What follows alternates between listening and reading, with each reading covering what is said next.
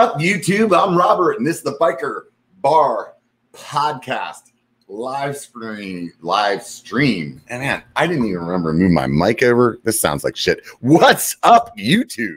There we go. Let's try that again. Now, hopefully, you guys can hear me, and um, I'm going to go ahead and rant for a minute. So, I was thinking today that as much as I'd love to tell you guys that I don't want to quit my job and be a full time YouTuber, I would love to be a full time YouTuber. And whether that means like just making like POV videos or just doing my podcast or doing a combination of the two or whatever it means, I think the first step for me doing that right now is getting people on on Patreon. So if you guys want a sticker pack and you want to watch somebody like come to like be able to make one of those like little those dreams come true. Like when what made me think about it was was watching BKXC like when his channel first came out. That was what was so cool because it was like you got to live vicariously through him. You got to see him go quit his job and like start doing this thing that he was really excited about. If you guys want to see that with me, swing by Patreon. Seriously. It's you can do it for as little as a buck. Get yourself some coupons, save some money or you can do it for five bucks and uh, get some stickers, some extra content. That's the thing that I've been working on lately. I'm trying to do one video a week that is Patreon only video.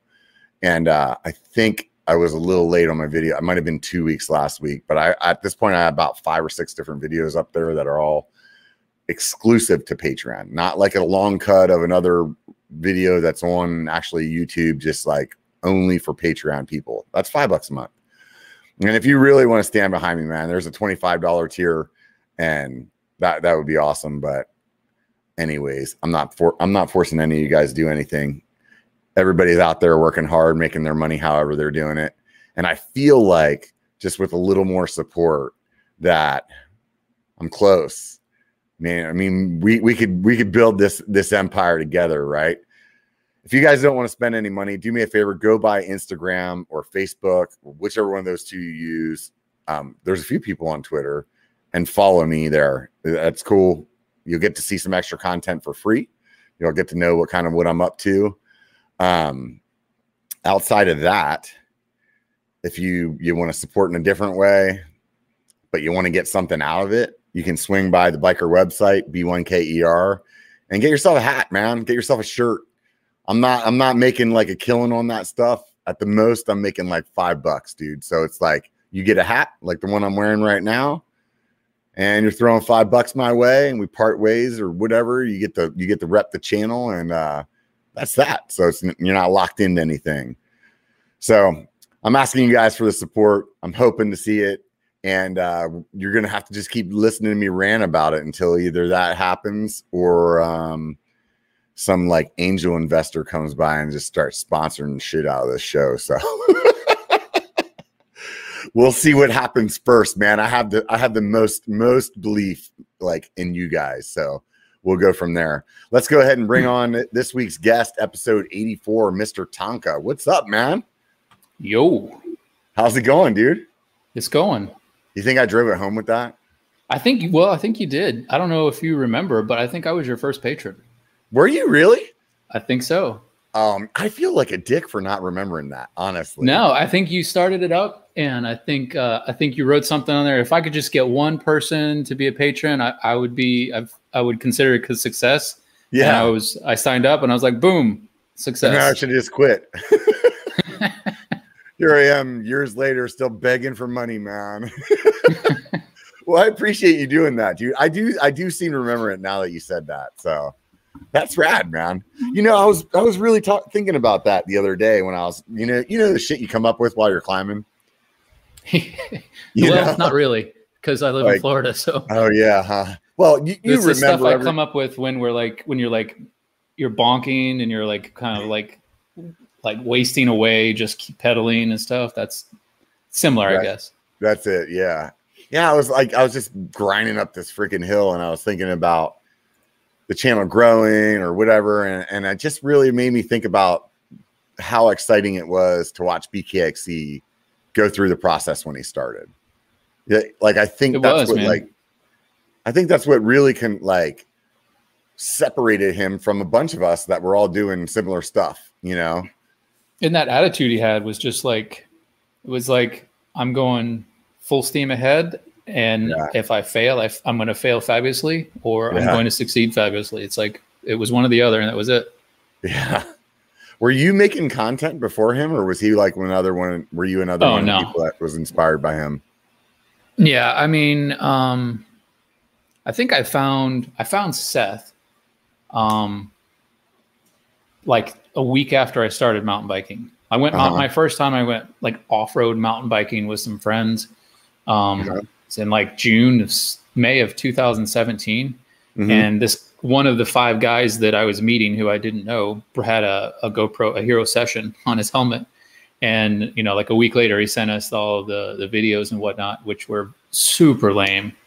and, and then I was like, but this could be cool. And so then I started looking at some, some videos and I, I found Seth's channel and it was right when he got the, the M Rider Zhiyun gimbal Oh, and I was okay. like, no, that's rad. And so I Yeah. ordered a gimbal right then. It was just, you know, nothing. I wasn't had no aspirations for YouTube or whatever, and I just ordered a gimbal just to record what we were doing and what we were going through. It was going to be better than guy's session on his helmet, Teletubby Yeah, yeah. engagement, and um, and yeah, so that's basically how I found Seth. And then when they did the um, the uh, Porcupine Rim trail with him and Alex, that's when I found Brian and Alex, and have basically been subs for those guys like from that point on. I think Alex was at, at 2,000 subs at the time. yeah, he was really small when they did that.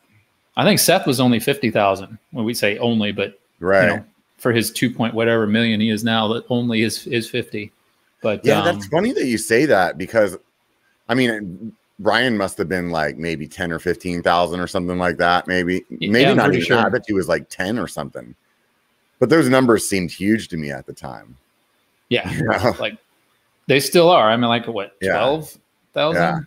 Yeah. I mean, I mean, I can't really, I can't complain about anything. I rarely ever put videos out, so Yeah. But I mean, you've had some some knock it out of the park. We'll get to that in a minute, though, and uh, in a minute, though. I, think that you hit on something a minute ago as well that I wanted to talk about, and that was you're in Florida, dude. How the hell did you get into mountain biking in Florida? yeah, it's uh, you know, growing up, I've always had a mountain bike, which you know is Mhm. a hardtail bike with a hundred millimeters of front suspension and Mm-hmm. a 90 millimeter stem. Mhm. um, no dropper. But uh, I use that for like just riding around town. Um, there was this, there was like a two or three month period where me and a bunch of guys would meet like Wednesdays after work, and we'd go ride downtown Tampa and try to ride some, find some fun stuff to ride. Right. Um, but off road mountain biking didn't happen until June of 17. But um, so for a long time, I was, uh, you know, I'm a fat kid at heart. I love Mhm. my ice cream, love cookies. Dang it, I, for, I meant to bring a cookie out here with me, but um, but I, and like you, I went through a uh, a weight loss journey, and Uh-huh. so I lost a total of like 55 pounds. I was at like 245, Uh-huh. uh, How tall are you? 240 ish, 510. Okay. Yeah. So And- you're pretty plump. yeah, I got down to like 175, Uh-huh. and and then put a little weight back on the right way, I think, and Yeah. I think I'm like 185, 188 now, but. Right on, um, in that time frame i started road biking because my wife she was a triathlete or is a triathlete she rode bikes so you know i got a road bike in december of 2016 we so went was on she doing epic- that stuff all along, and you just weren't interested? yeah she'd been doing it for like nine years yeah, before, yeah. I, So- before i got a road bike right. You were like, and, "That's your um, thing. Whatever. I'm gonna go freaking eat cookies." my thing was like play video games in the morning and you know Yeah. do whatever eat donuts Right. Right. um, Which is fun too. Yeah it, it's it's a little less rewarding you know like around Yeah. noon but whatever Right. So we went on this epic like cycling trip. That's why I got a bike because Uh-huh. um, I recommended this trip out in Montana. It's like a it's 360 miles over six days and like 25,000 feet of climbing over those same six Holy days, shit. and it's road biking through Montana, tent camping every night. And I suggested it. up with this before you were a mountain biker or before you were Well, riding I- bike. I gave I gave her that idea to do with friends. I was like, "Here, uh, get one of your girlfriends and go out on this ride. It'd be yeah, fun." Yeah, yeah, okay, I got it. And all her girlfriends were like, "Tent camping, pass." Yeah, right. um, but They're she like was really stoked on it. Hotel camping, right?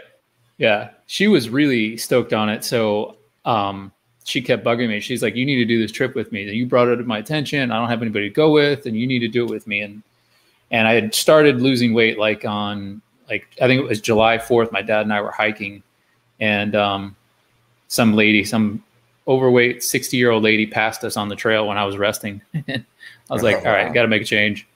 And that's really um, cool, and that that's kind of like in common because I started this one right on like after the Fourth of July as well. Yeah, that's funny. Yeah. yeah, I think it was the fifth was my first day. Same here. I got MyFitnessPal and started going, but so I I had already lost like 20 pounds around December, and I was like, uh-huh. And this trip wasn't until August of the following year. And I'm like, I can do that. And my friends are like, you could train for Tour de France in that amount of time. but um, I was a little reluctant about it. But um, so I got a road bike and started training, and I literally like 10 miles a week was where I started with with biking. Wow. And um, on the road bike too, 10 miles is not far. No, it's yeah, not no, you know, like yeah. And I would I would get home and I would be like lightheaded and nauseous because of you know actually doing exercise, and uh, so I built that You're up. really out of shape, dude. Yeah, like bad, bad. Uh, I think I, I built that up to like I was doing 200 miles a week the last couple of weeks before the trip. Wow. And so that was in eight months' time. Uh, yeah. Built up to that really slow and like steady, like that's and, a lot of miles in a week too. Two hundred. I mean, yeah, yeah. So the trip was like great. The trip was not a problem. You know, if I was right. doing two hundred miles in a regular week, you know, with work and everything else, like this trip is like you wake up at seven in the morning and all you have to do is ride your bike like seventy or eighty miles. Like right. you have all day to do it. Yeah, yeah. And then when you're done, there's like gourmet food waiting for you, and they've set up your tent somewhere else, and you know it's like piece of cake. Do More like glamping and camping. Oh yeah, yeah. They're a big oh, company. Uh, they do that all the time. Here, if I mention it to my lady, she's going to be like on it. We'll be gone for sure. Yep, put that road bike to use. Yeah, well, so many other trips, dude. We've we've been to Italy with them. Um, she's been to Mallorca with them. They do Montana gravel. They do Tucson road biking. They do what's the, what's the name of that road biking? The Cycling House. The Cycling House. Yeah, I'm gonna have to check it out, man. That sounds like, dude. If I told the lady that I was going to go ride road bikes with her for a week to do something like that. Oh man, major, major. I think I could points. just, I could come home and the next, like, I could come home just shit on the fucking counter and she'd be okay with it, man. She'd be like, I can't believe he did. He's gonna do that. All I do is bitch the whole time we're road biking. Like, you know, we could be mountain biking today. Like, we go hiking. She likes hiking. I'm like, you know, this trip would be awesome if we were on a bike. I do these things with her I have to like zip the lip whenever we're hiking. I'm like, God, I wish I was on a bike right now. Whenever we're hiking any trail, yeah, it could be so gnarly. Like you're stepping down and jumping down stuff, and I was like, man, I wish I had a bike. She's like, you can't ride a bike on this. I'm like, oh yeah, I can. Yeah, and it would be a lot try. easier. Worst case scenario, I'd get hurt and I'd just sit here. yeah. Yeah, they're they're good people. That cycling house, like you would enjoy that trip, even though it's road biking. Yeah, like yeah. when you're there, it's like totally immersive and there's really cool people. Yeah. Um, I mean, it's just, and the people, it's like, it's an ex pro cyclist, an ex pro triathlete who uh-huh. started this company and they basically, they hire, they basically, they're, they're good friends. They're like lifelong friends. Yeah. And they, they built it up. They've got really good guides, really good chefs. Um, yeah. Everything's inclusive. I mean, oh, that's so rad. My lady's a foodie too, so she'd be like oh, in heaven, man. Dude, the food was way better than the riding and Montana yeah. riding is really good. Yeah, yeah. I would imagine it's beautiful there. I, I, haven't been to Montana, but um, just judging by the parts of the country I've been close to there, I, I could I could see it being really really pretty. Well, have you ever been to Glacier National Park? Uh uh no. So they've got this going to the sun road there that was built. Oh, one of, the guy ago. that does my tattoos is doing that. Yeah. This so year. it's like that's like one of the more brutal. It's the first day out um, yeah. You, it's like an 11 mile steady 5% grade. Um, took like two and a half hours, maybe, yeah, like two and a half hours to climb it. You get to the top, you go through the park. There's just like amazing views everywhere. Yeah. Um, you're in a national park, so the road's small, and when you go in there, you go in really early, so there's not really any cars on the road. Yeah. Uh, so that part's awesome. You have to go in early because if you go in too late, they cut you off because there are too many cars. But yeah, that's what my guy was saying. He was saying you can't ride between like ten and four or something like that because yeah, they too many cars going only, both ways. Only vehicles, yeah. And then he said, "See, he said so. What they're going to do is they're going to do like a moonlight ride Ooh, and go up there." Cool. I was like, "Oh, that sounds rad." Yeah, I don't know, but a, I mean, then full moon riding that would be rad, huh? Uh, and a, with a full moon riding that road would be super cool. Yeah, yeah, yeah, it would be because like you would just have mountain ranges in the background all lit up by the moon. That would be awesome. Yeah. Oh, that's that's yeah. I, I'm in, man. I'm gonna have to tell you when we're going. Then you guys, you guys could come too. That'd be rad. Yeah, it's it's so good, so such good stuff, and they've got trips everywhere now too. It's like, like I said, we went to Italy, so we spent like a like a week in Tuscany riding. This was a pretty easy trip, so it was only like 40, 50 miles a day. Yeah, maybe like three thousand feet of climbing. Yeah, really doable. And then you stay at this this converted farm that's a bed and breakfast, and these it's basically an Italian family there, and you just get the most authentic Tuscan Italian food you could ever ask for. Oh like man. all week long. Dude, and then I, wanna, I, need more people on Patreon just so I can do these trips, dude. yeah. you want to sign back they, up? it's funny. That first trip we went on, it was like thirteen hundred bucks in Montana. Yeah. And now I think the same one's like like almost three grand per person. Wow. It's just gotten so popular. yeah. They're they're booked out for like almost a year and a half. Like if you want to go on a trip, you gotta it's gotta be like almost two years out to get in. What? Yeah. Yeah. Damn it. Now you ruined it. Wah, wah. Well, they only take well, they're just starting up now too. So because they've been locked down like everybody else. Yeah. And so um, they might not be full up, but all right. And I don't think the domestic stuff is that far out like the Italy and Mallorca, Spain, and all that other yeah. stuff is. That Italy one sounds good. That one sounds it, really good. It was nice. We took we took like um like another four or five days. We went down and stayed a day at the Isle of Capri and then stayed in Rome for a few days did the yeah. whole touristy thing. Yeah, I know my lady fun. went to to Italy when she was younger, and she almost like stayed.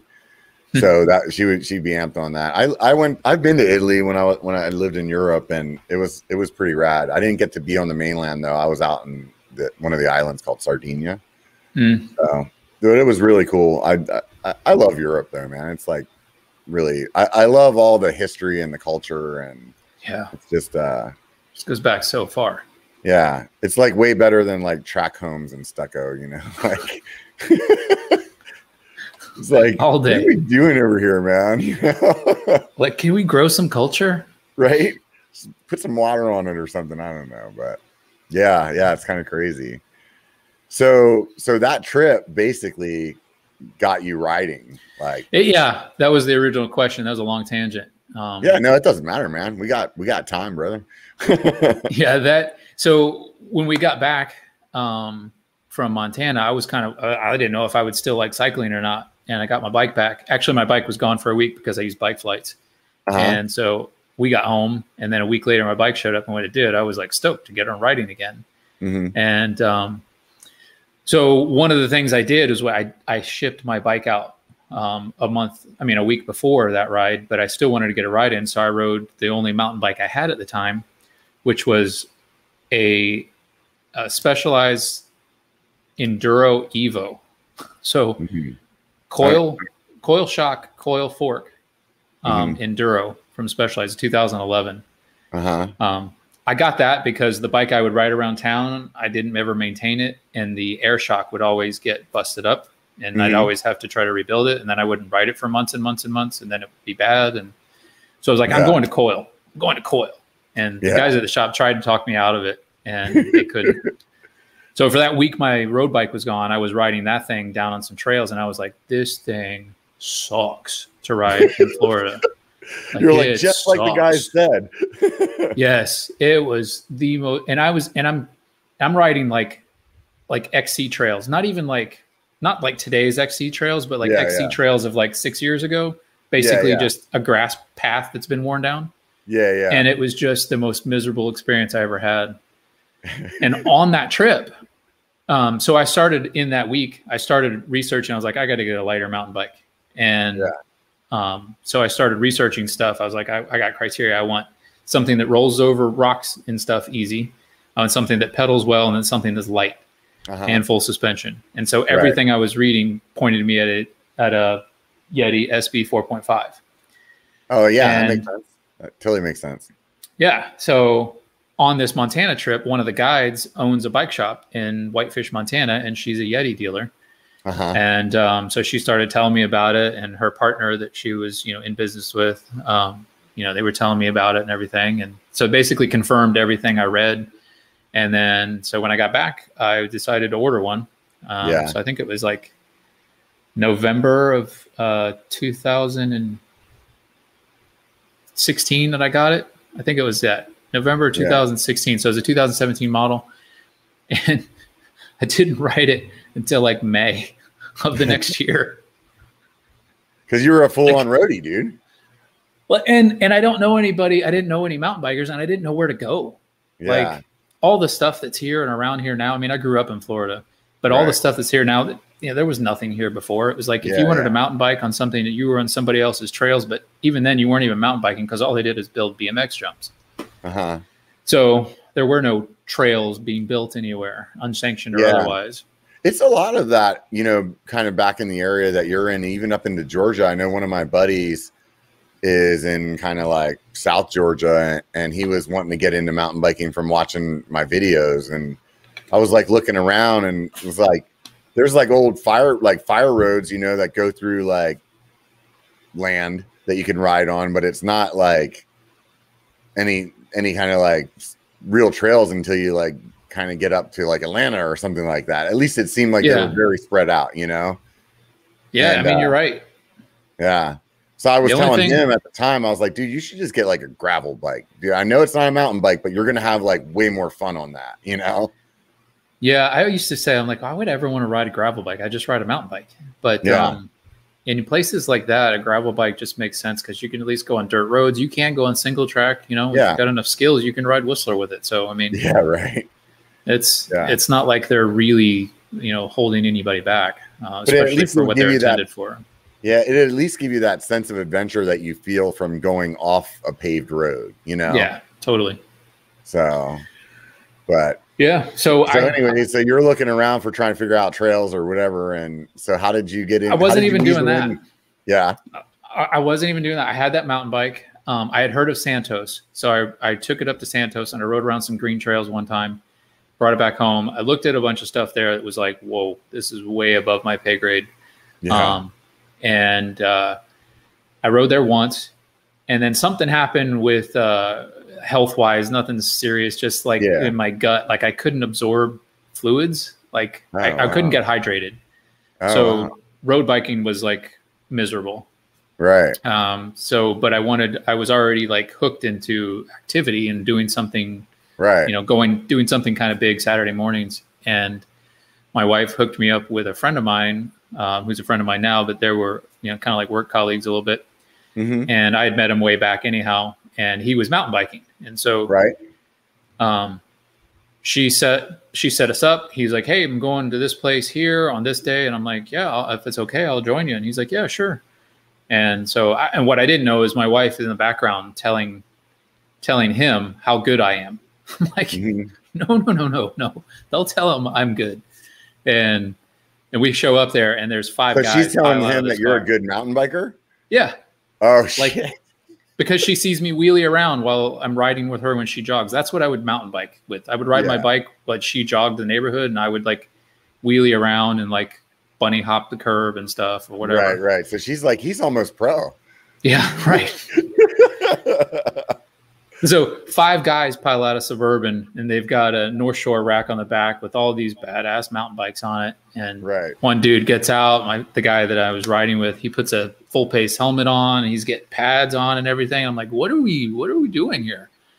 And they were like oh don't worry about it. He wears that riding around his neighborhood. I'm like i don't know if this is joking or yet. I'm like all right i'm just gonna hang out the back here. I'll follow you guys mm-hmm. in. Right. And like 100 yards into the trail, the guy with the full face helmet and all the pads goes OTB and knocks the air out of himself. And he's like, and, and I was like, all right, maybe that's warranted for him. and it ended up, it was like we rode at one of the most technical places around here, and we did almost every trail. And um, they were all like really surprised, like, how long have you been mountain biking? I was like, this is pretty much my first day off road. And they're like, what? How is this possible? And I was cleaning stuff that they weren't, like punchy climbs and some steeper little drop stuff. And I guess it just felt a little natural to me. And they were, they actually like questioned me, like, well, how, how is it that this is possible? I guess they didn't believe that I was just off roading essentially for my first time.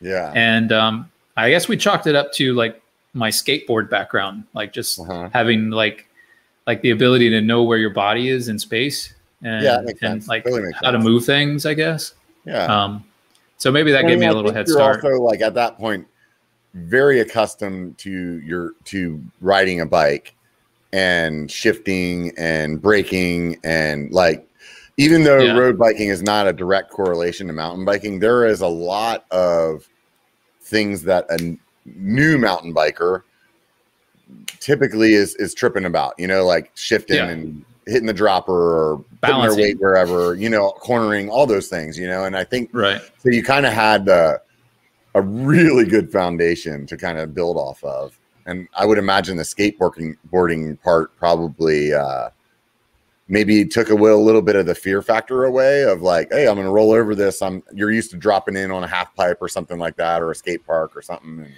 well, I remember that day. There's there's this one feature. This place, Carter Road, they have this um these three trails are called Three Fingers, and because they're little peninsulas that jet out into like the swamp, and they're so you're riding on this tall ridge. It's like 25 feet down to the water, mm-hmm. and um, on the third finger there's this big like mound that you kind of it's a steep roll, and there's several ride arounds uh, ride around lines on it and I got up to the top and I remember thinking, I was like, well, you got this expensive bike, let it do its work. and I just yeah. like dove into it.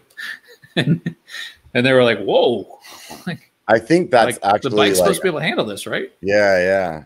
I mean, obviously, once again, you did have a level of skill, but I think that more often than not, if we approach things with that attitude, we probably would be a lot like successful pretty often because those bikes are amazing, man. You know? Yeah, the bikes today are just like they're stupid good. There's like yeah. no bad bike out there. Period. Yeah. It's I mean, once you get to a certain price point, unfortunately, yeah, there's just nothing bad. What do you think like, that number is? Like two grand? I was thinking, you know, if you get anything over fifteen hundred for a hardtail, yeah, you're set. If you yeah. get like like twenty two fifty for a, a full suspension, yeah. It's as good as any six thousand dollar bike. It'll yeah. do everything it'll a six grand bike will do. Yeah. It's just a matter of preference and feel and and that yeah. kind of thing. Yeah, I mean all the all the like bells and whistles that you get from there up are really like yeah, preference and feel and I mean they make like incremental changes in ride quality instead of like huge gap changes, you know, like like a, like a dropper or no dropper. Yeah, yeah. From like a yeah. Walmart bike to a fifteen hundred dollar bike is like you could be a person that doesn't ride a lot of bike and you're gonna notice the difference like pretty yeah pretty you put them on one bike and then put them on another yeah. like they'll be like oh yeah this is the one i want yeah like, immediately yeah that yeah. would be fun to do that sounds like a like, good video go to like a pump track with like a cheap walmart bike and a good bike like people that don't ride bikes, they don't they don't know the difference between the names, right? I mean, Walmart no. sells a shitload of bikes because they got cool, cool paint schemes and stuff, right? And they you say off-road capable, and yeah, yeah. So they say some weird stuff like hydro, carbon. To, yeah, right. That'd be interesting to see, like what people's take, like complete noobs take, were on the two different bikes. Yeah, you know, it would be. Yeah. You know, like you said, like when you when you start upgrading stuff, I'm looking at my bike now, and it's like those like pr- those eeWing cranks, you know, that we are talking about before. Um, For like those a guy that's been know, riding, those are, those are cranks. I, oh yeah, you said cranks. It, it, was a little muffled on my end, so uh, they're like titanium cranks. So him and I had yeah. a conversation about these about a week ago. Titanium cranked, and they're stupid expensive, um, but you, you put that on a on if you take somebody's twenty five hundred dollar bike and put those E wing mm-hmm. cranks on them, and the guy's been riding for even six months, probably not feel a difference. Yeah. But if you've been riding for a year or more, or, and you're really in tune with everything, then you notice a difference. It's it's it's actually more substantial the more in tune you are with everything. Yeah. Um, I personally, I got the uh, I got the eeWing cranks because of that. I, I did the same focus. thing recently. Yeah. yeah, yeah. So those of you guys it, that are listening, the um, part of the carbon crank that he's holding in his hand that goes around the bottom bracket is just snapped from the top and kind of looks like Pac-Man trying to go. Yeah, this is the other side goblins. of it. Yeah, it's yeah. just pulled right off of it. And I did the exact same thing. Unfortunately for me, um, I was going. I have a Garmin computer that keeps track of my jump metrics. Yeah, yeah, the hang time stuff. So it keeps track of for every jump. It keeps track of um, your distance, your hang time, and your speed. And so yeah. I looked at I I crashed on a jump, and I went back and I looked at that at the data, and I was going 23 miles an hour for that jump. Mm-hmm. And when I landed, that crank arm broke, and that was pretty sobering because yeah. I I have a buddy who's broken two sets of XX1 cranks, um, and he's not a hard charging rider. Uh, yeah. I wouldn't say he does as big a stuff as I was doing. And he's broken two sets. And I was like, I just brushed it off because he sweats so much. He's always got to wash his bike. I'm like, it's just your sweat eating everything. And yeah. um, here mine broke. And I was like, man. And so I'm like, nah, no more carbon cranks. And I mean, I like carbon bikes. I like carbon bars.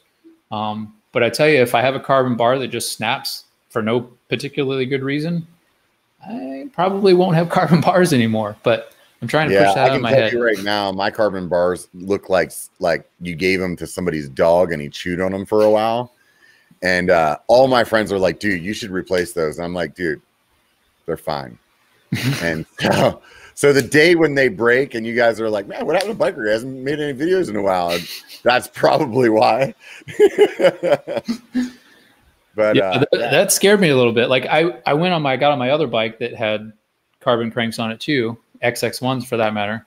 And the next week and I rode it, and every time I like I did that same jump, and I was like, like I was actively trying to land softer yeah. all the time, yeah. and I was like, um, I don't want to deal with this when I ride. I got, I got too many problems when I ride. I don't need another one like that. So. That's what um, messed me up, man. I when I when I separated my shoulder, my fork failed, and um, Dude, it took me a couple years, honestly, to be back to the level of confidence that I'm at now of like trusting all my my gear, you know? Yeah. Because I never before that ever considered that there was a possibility that my gear could fail.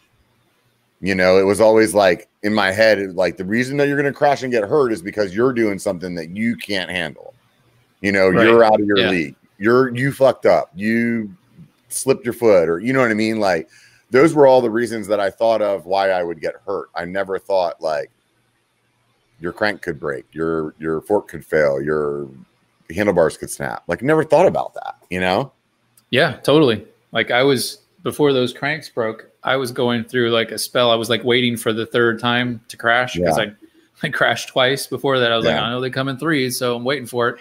And uh and after that day i was like hey look at that it you know it wasn't my lack of skill or my mental mistake that caused the crash this time yeah. it was a mechan- you know mechanical failure and yeah. i was happy about it that day because it wasn't me and yeah. then um, as time wore on a little bit you know the next week or so uh, and i was like well what else is going to fail? Like right right.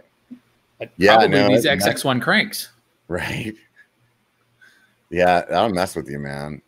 When I when mine broke, I I don't know what exactly happened when they broke, but or like what led up to it, but I remember through the ride that I kept hearing this like like kind of like a a, a noise like a, a noise. Like, like I knew there was like I was I didn't I couldn't figure out what it was though. And it was like when I was like hammering on the pedals, you know. So we did this like downhill section and then after that, it was like this kind of like chill stuff that we were doing. And I would hear it like whenever I just start like getting on it, right? And in my mind, I was thinking like, oh, it's like the bottom bracket. The bear, one of the bearings just gave up finally, you know, or something like that. It's kind of what it sounded like. And um, we did this, and I'd say that happened about two miles into like a 10 mile ride. Um, this little loop that we did. And right at the end of that ride, the last like mile and a half or so is all this downhill run just super fast, right? And I remember going off of like a little drop or something like that. And I remember hearing like the like crack, like something like like almost the sound that it makes when you get a big stick in your in your your spokes and you break a couple spokes, like like mm-hmm. that kind of noise. And I knew that right after that there was this little like foot, foot and a half drop. And I remember thinking to myself, I don't know what that was, but that didn't sound good. I should take this drop like like easy. You know what I mean? Because like yeah, yeah. still on the PR that you're trying to get right now, and it, let's just see what happens. And when I went off of it, as soon as I landed, my foot just hit the ground, and it, my my crank looked exactly like what you showed. You could see the metal underneath it. The top was blown out. I think. I is it a SRAM crank? Crank? Yeah, yeah, it was. I thought I had it hanging up here too. I'm trying to see. Yeah, they weren't. Mine broke. Ex- yeah. If yours broke exactly like mine, mine broke exactly like my buddy's two other sets of cranks did, and yeah. SRAM warranted both of his. Yep. Yeah, exact same thing, man. They warranted it. They warranted both of my friends, but they didn't warranty mine. And I'm like, I was like, really, really wanting to go on a social media rant about yeah. SRAM uh, but I decided not to. I was like, you know what, just alleviate the problem. I got those eeWings now on both my trail bikes and don't have any more money. So yeah, problem solved. At least my crank problems are. What are they? They're like 900 bucks or something, aren't they? Eight, 900. Unfortunately. Yeah, they are. Yeah. Yeah. And I wanted to get like a discount from them because now I've got, um, I've, well, I guess I started it, but I didn't sell them all. Another friend of mine who works at one of the, works at the local mountain bike shop sold mm-hmm. them all. But um, we kind of planted the seed together. Maybe I'd like to say. Mm-hmm. But now I think we've got one, two, three, four, five, six, seven. They've sold like seven or eight sets of those cranks, maybe even more, maybe ten yeah. sets of those cranks since I've got those. yeah, like, they should have hooked you up. They're I'm going like that they didn't. Like, did you did you you told them that you know like kind of your social media status, or you were just like, hey, I'm some dude, I want a discount. No, like um, I bought I bought them directly from uh, Cane Creek, uh-huh. and um, so I, I didn't I didn't really ask for anything. You know, this was everything was still like in short supply. And yeah, so it. it's like right it. now, I just there just aren't really any discounts to be had in the bike industry. Yeah, like, yeah. There's so much demand and so little supply that there there's no real incentive for them to give anybody any discount. So yeah, I was hard. like, whatever. Plus, I didn't want to be a slave to them on social media or anything like that. Yeah, should have just been like, you know who I am. you know who I am. That's funny. they're they're like they'd be like, no, I don't. So the people that are listening have no idea that in the background you have like two Yeti frames hanging on the the the wall. Before we get into those frames, like what is it that you do that you just got like dentist bikes hanging on the wall as art, man? Um, what's your what's your day job? well, they're they're all broken. They've been uh, okay. warranted, so uh, they're not just like I didn't just upgrade my bike and just keep that frame. Right. Any any working Yeti frames that I have upgraded from, I have sold and uh, okay. used that money to fund the next build. So like go. anybody else. Disclaimer. So the 4.5, um, I didn't break this bike at all. The front triangle along the head tube, and if we figured out that um, somebody at Competitive Cyclists or some other online retailer uh, was maybe they had somebody green building the bikes, and when they pressed the headset cuts cups into the head tube, they uh-huh. were maybe getting them crooked, and they were causing some stress cracks on the head tube. Oh. And so Yeti warranted that um, through competitive cyclists. And then so the they didn't make you like got, cut it up in pieces or anything, though, or is it? Well, like... they they asked me to send it back. Yeah. Uh huh. Still working on that. yeah, I, I, got the box upstairs somewhere. But yeah, um, yeah, I got it. The rear triangle had this weird sound to it, and we finally figured out through. I found somebody on YouTube that uh, posted a video of it, of him figuring out what his was, and it's the rear derailleur hanger goes through the the frame, mm-hmm. and it was. It's either the frame or the derailleur hanger is out of spec, and it was making it made a weird noise, like a creaking noise, but it was just constant. And so they gave me a new rear triangle for that.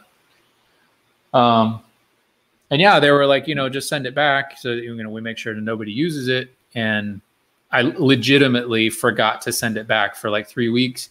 They sent me an email, and I'm like, oh my gosh, I'm so sorry. I'm out of town right now. When I get back into town, I'll send it. And then I got back into town and totally forgot about it. Yeah, and, and they gave up. They didn't ask for it again, and then I came across it in a box, and I was like, oh man. And I was like, hmm, let me think about this for a second. So yeah. I just hung on to it, and then by this time, I broke that rear triangle on this SB5. You can't really see it right there, but that's the one I broke in snowshoe. And then the front triangle, the SB5, got some kind of top tube crack in it uh, that they said they'd seen a, a stress crack there before, so they warranted that. And I had to buy a new rear triangle. So, mm. and they wanted me to send that back too. But I mean, the whole deal with them sending it, with sending it back, is so that they make sure that you don't sell it to somebody. Mm, yeah. so yeah. I feel like uh, I'm not selling it to anybody. I wouldn't sell it to anybody. So yeah, um, I'm not like really. I'm not breaking the spirit of the law. Yeah, you should rule. just be like, like, like, dude, you want me to send you a picture like every week of where it is on my wall? right. I'll give you guys access to my my ring camera in my garage. You can check on it whenever you want. yeah. And those are those are a set of trail wheels that I bought. My first set of trail wheels that I bought, and I broke one on a very square edge rock. And um, they actually warranted that for me. Nobl did. And uh, they hooked me up with their TR38, their enduro wheel, which I've been rocking ever since then on both my trail bikes, Hardtail and the Yeti. Mm-hmm. And uh, I just decided to upgrade the front one too. And so why not put them on the wall? So you work for the FBI. You don't want to tell me you're, you're like, you what? You work for the FBI. You don't want to tell me. You're dodging my question, man. What's what was your question, job, dude? The, what's, what's my day, day job? job? Yeah. Um, I uh, I own a floor covering business. That's awesome, man. Don don don. So glamorous. Yeah, yeah, yeah. It was probably yeah, better to tell all the other stories. yeah, yeah. If I would have known you were going to ask that, I'd have had something prepared. Something, yeah, right. Yeah, you don't know who I am, dude. I could make or break this business. yeah, seriously, I could tell you, but I'd have to kill you. Yeah, right. Probably half Dude, people watching won't get that. In the last few minutes, have like done one of two things, and I'm not sure which one it is yet. You've either made me never want to buy a Yeti, or very inquisitive of what the hell you're doing riding wise to be breaking these frames. Well, like I said, that one I didn't break. Yeah, like, one, I didn't break. But you said the rear triangle. Oh, you said the rear triangle was out of spec, but the, the SB five, so the, SB five, I threw against a hard rock at Snowshoe okay. Bike Park, so I broke the rear it. triangle, basically. yeah, in the middle of an OTB. Yeah, and then there's a chance that the front triangle could have been caused by a crash. Um, yeah, it was briefly on Alex's channel um, uh-huh. when we were riding a place called Drunken Monkey, uh-huh. and we found this brand new cool jump and we are like, let's go back and hit it. And we were like, let's take it easy. And we're like, okay, great. And I proceeded. This is this is the day I learned about the shape of jumps and um, how the how they affect you in the air. This yeah, is yeah. this was a hard lesson. Um, I overshot the jump by like seven feet and landed on the front wheel. I rode on the front wheel for a little while and then um, was going to a tree, so I tried to not save it anymore and jumped off. But the inside of my ankle did hit the top tube pretty much right where it's cracked. And my mm. ankle hurt for like two months. So there's a chance that my ankle broke the top tube on the. So your ankle is like legitimately harder than carbon. Possibly. Yeah. That's that's yeah. the theory. Like if you ever need to like hammer a nail in, just freaking use your ankle. I see those crazy. Muay Thai guys. I'm like, oh no, no, right? Dude, I can't even walk to the bathroom across the carpet floor with no socks on, dude. So, like, I always say like if I was an Indian, I'd be like Chief Sissyfoot, dude, or something like that.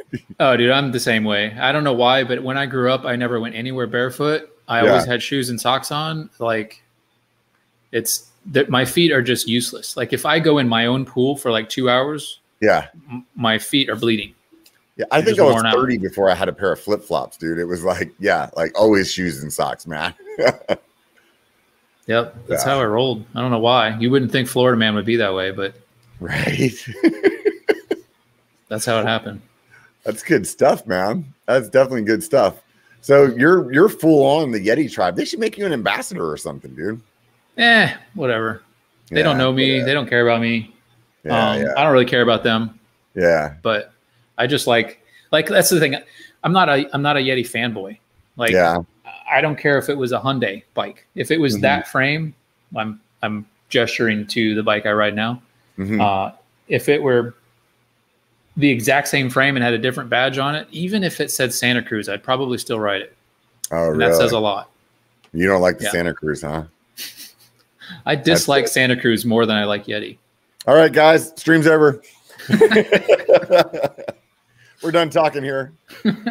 yeah. Um, oddly enough, I feel the same way about the Bronson. I, I understand what you're saying because that bike, I just love the way it rides. I love everything about it, and um, I, I apparently today love throwing it at rocks too. But I mean, it's Ooh. still like it's been a it's been a great bike, and the last it seems like every time they revise it, it's better. And um, I would guess. I mean, I guess you would say that in a sense, I am a fanboy because the first bikes that I look at when I'm considering something else is a Santa Cruz. But I think that's really built off of how happy I am with what I have. And yeah. if I got on another bike that just blows my mind, then I'm fine with buying that. You, you know, mm-hmm. they, it's definitely not like that's the only thing I want to buy, but it's um like when I bought my chameleon, I there there wasn't I wasn't seeing other hardtails that had what I wanted out of right. it, you know? And it was like, well, guess I'm going to be a Santa Cruz fanboy, you know, or whatever. So, like, uh, I really have my heart set on on buying a short travel 29er and I feel like that's the bike that's going to get me away from Santa Cruz. Cuz yeah, I, I, I mean I like the Tallboy. I I like what I what I see with it, but I'm really curious about that Yeti, that short travel Yeti, that what is it like the 115 or something that they have? Yeah. It's like a brand new one. That one. Mm-hmm. And I'm also a guy that buys bikes on like what color they are. And I think that white just looks so sick. That white does look sick. Yeah, like, yeah. I wanted and, to like uh, that bike just because it's white, but yeah, yeah. I I built a white bike like probably what would have been before the channel. So it was at least like five, six years ago. And I loved that thing. It was just like it looked so cool. Yeah. And uh, I really am interested in that Revel that I don't remember. I always forget which model it is, but the one that Semi Sendy has, it's like they're, I think it's Rascal. Mm-hmm. That one and the Tallboy. There's another one too that's on my short list. I can't think of what it is right now, but so with that being said, like I think there's a pretty good good chance that um is one of those bikes, one of those three you know what you the, might want to add in the mix? What's that? Is the Pivot Trail 429. Okay. Yeah. I, I I think just by the name of Pivot that um I'm interested. I'll have to look at it, see what their yeah, colorways that, are. The Switchblade would be on my short list if yeah if the SB 140 went away, yeah, um, or they revamped it and it sucked. Uh-huh. Uh, the Switchblade would be probably what I would get, and I would run it in mullet configuration. Yeah, is that 140? Is that 140 in the rear? Is that why they're calling it 140? I don't know yeah. how Yeti does theirs. Okay, so then the fork is probably is that 140 as well? Nope, fork's 160. Okay, so it's it's yeah. I think what I want is because of riding the chameleon, I realized how much I loved riding a bike that was more equipped for some a lot of the trails that I ride not every one of them is a Bronson trail. You know what I mean? Right. Yeah. And uh and I really enjoy that like responsiveness and the like poppiness and the like also the added challenge of not having the extra suspension to just freaking like steamroll shit, you know? Yeah. And uh but on the hardtail, there's some amount certain like like there's a like a, a, a level of chatter that all of a sudden my 40 year old back is like, go fuck yourself, Robert. You know, like like this is not what you're doing anymore, you know? And so that's the part where I'm like, okay, I want to build a bike. I'll put a 140 on the fork, just like my chameleon. I love it. But I just want a little give to like where my back's like, all right, we can do this yeah. more often now, you know? Yeah, I um well as you know, you may or may not remember, I have a steel hardtail myself. Uh-huh. Um so I've got 160 fork on it. And mm-hmm. um I always tell people it's like it's like a dirt jumper in the back and an enduro bike in the front. And yeah. It, it's a lot of fun. And, um, you know, I, I mean, I, I, everything you said about it is one of the reasons I love, uh, it's all of the reasons I love riding the hardtail. It's like, yeah, you, you get up and you just pedal and all the power is instantly there. Yeah. Um, you don't have to, it doesn't seem like you have to try as hard to get the same amount of speed. Yeah. Yeah. Um, that's the big thing, dude. I have a downhill. You, Go, go ahead. Yeah, go for it. Uh, it teaches you, you know, smoother lines because you're, you know, you're trying not to get bounced off the pedals, so you're looking yeah. for those smooth lines, and yeah, it just, um, I feel like it, I feel like it made me a better rider for sure, like riding yeah. that thing around. Hundred percent. I think yeah, that, I like it on the jumps too because it's yeah. you don't. It it takes a little while for me to transition from the full suspension to the hardtail and like jumping and whatnot mm-hmm. and it takes me like half the half of a ride to get there. Mm-hmm. But um, after that, the hardtail is just super consistent because you don't have any rebound timing yeah. that you're dealing with coming off the lip. So I dig yeah. it. it. It's um, it's a lot of fun. I mean, I have a local run that until just recently, I mean, it's it's not a like super gnarly run, you, you know what I mean? But it, has got its sections where it's it, you're cooking pretty fast, you're being pedally, and then it's got its sections where you're going through some chatter, like you know, a little bit, a bit of chunk, yeah. you know. And um, my time, my my PR on that trail for a long time was the exact same on the the Bronson as it was on the Chameleon. Yeah. And and right now the Bronson's only like, I think 15 seconds faster. You, you know, mm. I hmm. mean, which is a a lot of time, you know, on a what is it? Yeah, it Probably, depends how long the segment is. Yeah, it's like two miles. You know, so I mean, it's not a whole lot of time, but at the speed that we're going, it's like at that point, it's a lot of time because it's like if I if I make a PR better, that, that's by like three seconds. I'm stoked. You, you know what I right. mean? Because it's yeah. like I, am like pinning it as freaking hard as I can right now. I'm not making big jumps. You know. Yeah. Uh, in in skill set on that one, so. Um, I took my yeah. I took my um, I took the Yeti SB5 to Raccoon Mountain mm-hmm. on like like a year and a half ago. I don't know, maybe it's two years ago. Um, maybe a year ago, I guess. I don't know really when, but I on like on the beginning of May, I took that bike and rode mm-hmm. Raccoon Mountain, and then we went back at the end of May, and I took my hardtail and rode all the same trails, and I had video footage of everything, and I was faster on the hardtail um, mm-hmm. going through all of that than I was on the full suspension. Yeah. Um, all of the jumps, all of the, all of the rollers turned into doubles on the hardtail just because yeah. it was going faster and it was easier. Yeah. So, and even in the chunky stuff, it was like, like whatevs, no big yeah. deal. Got two six tires, big fat fork, and yeah, yeah. good. Yeah, yeah. I think for me, like on that run, I've watched my friends with the the full suspension. They'll when we're tailing each other, they'll pull away from me when we get into the chatter because mm. I'm breaking to try to keep from bouncing off the pedals or my lines are going to be a little different or whatever. But as soon as we get to somewhere pedally, I catch right back up because that's that like that instant power transfer. It's like you know, I get out of the saddle and just hammer on my Bronson, dude. I'm losing so much from the suspension just compressing, you yeah. know. And uh that thing, dude, you get out of the saddle and start hammering. It's like, oh, you want to go? Let's do it. You know, yeah. like it's fun every time I ride the hardtail, my buddy, my ride buddies, uh, we ride together all the time. He'll be with me, and invariably, every time I ride, he's like, I always forget how fast that thing is. Yeah, because he's right behind me. He's like, it's like having to work a little harder. Yeah, yeah, yeah. That's super rad. So, Mr. Tonka, how, how'd you come up with that? It's kind of silly. Um, yeah, let's hear it.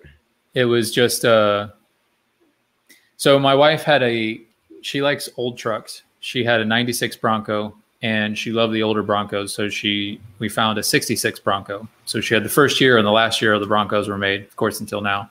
Right. But um, um, the 66 Bronco, she named it Tonka. And mm-hmm. because it was yellow with a with a black stripe on it. Yeah, and, yeah. So like um, the Tonka trucks when we were kids. Right. And so she named it Tonka and it ended up being somewhat temperamental. So um, I don't know if if you know anybody like women that name their their things. Like she names all of her bikes are guys. They're all yeah. like everything she names. Like her her cars are boys, her bikes boys, or whatever. Yeah, else. yeah. Um, and so because that Bronco was temperamental, it was Mrs. Tonka. And it was Mrs. Uh, Tonka. yeah, so it was it was she named that one a girl, and so then we got rid of that one, and she got another '66 Bronco, and this one was beefier tires. It wasn't temperamental. It was like it was like a stud, and so she named mm-hmm. it Mister Tonka. And sometime later, I was probably I was probably trying to must have been like a chat room or something like that, or or like a forum. That's what it yeah. was. It was a car. It was a BMW car forum. Uh-huh. And um, I was looking for a login, and uh-huh. it was like, nope, taken. Nope, taken. Nope, taken. I'm like, and so I put in Mr. Tonka, and it, it wasn't taken. And I was like, score. And then there so every time I needed a handle and a place that was like usernames were all taken up, I typed in Mr. Tonka, and it was always available. Yeah. And that's how it happened when I created a YouTube account. It was like um, you just typed in Mr. Tonka, and it was yeah, like, you're yeah, like, you're I tried good. Seth bike hacks, I tried BKXE, none of them were working. Which we should talk about that. Like, why isn't there another Seth bike hacks channel already? Right. Oh, right. Oh, because yeah, he renamed his, huh? That's He's actually a pretty damn good idea. I'm changing my right. I mean, just do, on the like like to do lists, change channel, right? I mean, they do it with the websites all the time, right? Yeah. It's like just misspell the word by one letter. That way you go there. you know. Uh, Every time I try to go to Pornhub, I get this freaking stupid. No, maybe I'm kidding. Maybe I'm kidding. yeah, yeah. That's yeah, so funny. that's all it was. I mean, and it just kind of stuck. And and for a YouTube channel, it just I didn't I put like zero thought into it. I just needed a username. Um and I was just uploading some videos to send to like family or something like that. And uh-huh. I just needed a username and that's all it was. And then um, when that when the manual machine video came out, I just mm-hmm. uploaded to that channel and then that was it. That's so what was the I mean, essentially that was the channel that or that was the video on the channel that like I would guess I, I don't know if you did you have mountain bike content before that? Um, only from like really lame writing that I did with that yeah. gimbal. Yeah, okay. you know, just recording some of the trails and like terrible, terrible at cringy editing. Yeah, but, um, yeah, we all look at our original videos like that. I think, um, in my mind, like that was the video that made you a mountain bike YouTuber. You know what I mean? At that point, it was like, yeah. I mean, I guess I, mean, how I was, could you not? I mean, how many views does that thing have? Uh, I don't know. I think it peaked just under 400,000 or something like that. Yeah. Yeah. So, I mean, and you were one of what I, when I wrote the like little bio for the show, like you were one of the first channels that like, I think did one very successfully. Like I was the first one to do it, period. There was no other manual machines at the time. Really? There was, there was no such thing as manual machine at the time, except for in, I think it was, um, I can't remember the online publication is where I saw it and um, I darn it, I can't remember what it was. There's some online um, mountain bike publication, uh, and like I was searching for something, and you click on it, be like, oh, that's not what I want. But then it showed this older lady doing a manual in this wooden contraption, and so I clicked on it, and it took me to a little article where it talked about this guy Steve. Um, I think it is Steve Andrakis. Uh, anyway, he built this. He built a manual machine, and he had pictures of it. I mean, built it with scrap out of his driveway, and um, had pictures of it and sent it into this magazine. The magazine published it, and that was it. And so I was like, well, I'm gonna make one myself and see what happens. And I decided to record it and make a video. I was like, so it was like the first video I expressively made. It was it was a DIY video. Yeah, terrible DIY video. You, you but, were going um, for a DIY channel and you ended up being a freaking mountain bike YouTuber. What the hell? you could be rolling into money right now if it wasn't for that. it, it was it's so funny because I I I put it up and um it had like seven thousand views or something like that in in a in a week or two or I think in a couple of weeks maybe. And my friend was like, "You should monetize your channel." And this was back before monetizing your channel had no restrictions. You just yeah, yeah, you just had to say I want to do it. Yeah. And um, I was like, "Nah, it's no big deal, whatever." And I was like, you know, it's like if it takes off, you know, I'll wait, let that one go. You know, nobody has to watch ads for it, and then and then you know, once it might once they get more popular, then I'll monetize. And yeah, um, I'm like, damn, I should have monetized. Probably would have made more money with that one video than I have all the rest of them. Yeah, right probably would have made more money on that video than I've made on my whole fucking channel. well, like we've made such a small amount of money on my channel that um, my wife, who's CPA, she's like, whatever. Talk to me when you get to here. Yeah. Yeah. She's like, yeah, I can only imagine. I honestly like this is another thing I blame. Well, everything comes back to BKXC. I blame BKXC for making people think that you make more money in mountain bike YouTubing than you actually do. Like, because, where are you getting the money, Brian? Yeah, How are you traveling no, I, so much? I talked to him about this, and it's not that he did it on purpose, but I think because he was very, very clear about him having like a nest egg saved up, and that he's that that that's what he's living off of and it's going to be a while that he's just like bleeding money and he's not making any money.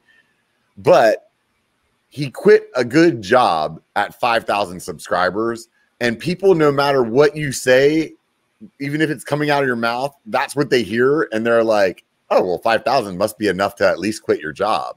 Yeah you, you can know? support yourself with 5000 subs.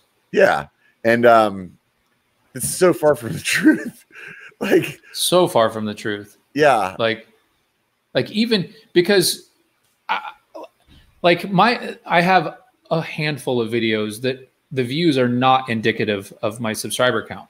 Yeah. They're they're much higher than yeah. what would be indicative for my subscriber count. And even with all of those extra views, even if I had monetized for that that other video, I mean, we're talking like two thousand dollars over the last three years, maybe. Yeah, yeah. Like yeah. Yeah. What is that? Not, is is yeah. You can make I can make one house payment. For three years of work. yeah. Yeah, it's there's there's there's definitely you don't get into this for the money.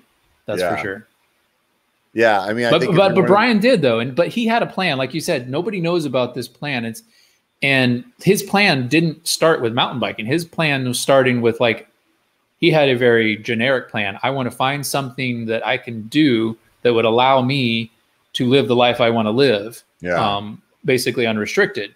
And so yeah. he thought, you know, that's when he got into the sprinklers uh, reviewing and whatnot yeah. on YouTube, and um, all the while writing code for pots and pans and whatnot. But yeah, but uh, yeah, it's you know, like he had been saving, like he said, and he was this was his that was part of his plan and then he realized that i think the youtube thing would work yeah. um, i think he got the idea that it would work with the sprinkler system deal but he realized his audience needed to be bigger um, yeah. not that mountain biking is the biggest audience but um, once he but saw actually in the million i mean it's obviously in yeah. the millions i mean if i would have if you would have told seth back when he was at 50k that he'd be at in the millions i don't think he would necessarily believe it I don't know, dude. That dude's a little freaky. He's yeah.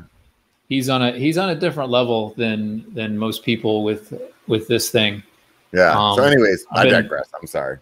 That's all right. It's yeah. I'm just saying, just agreeing with what you said. You know, Brian had a well laid out plan and yeah.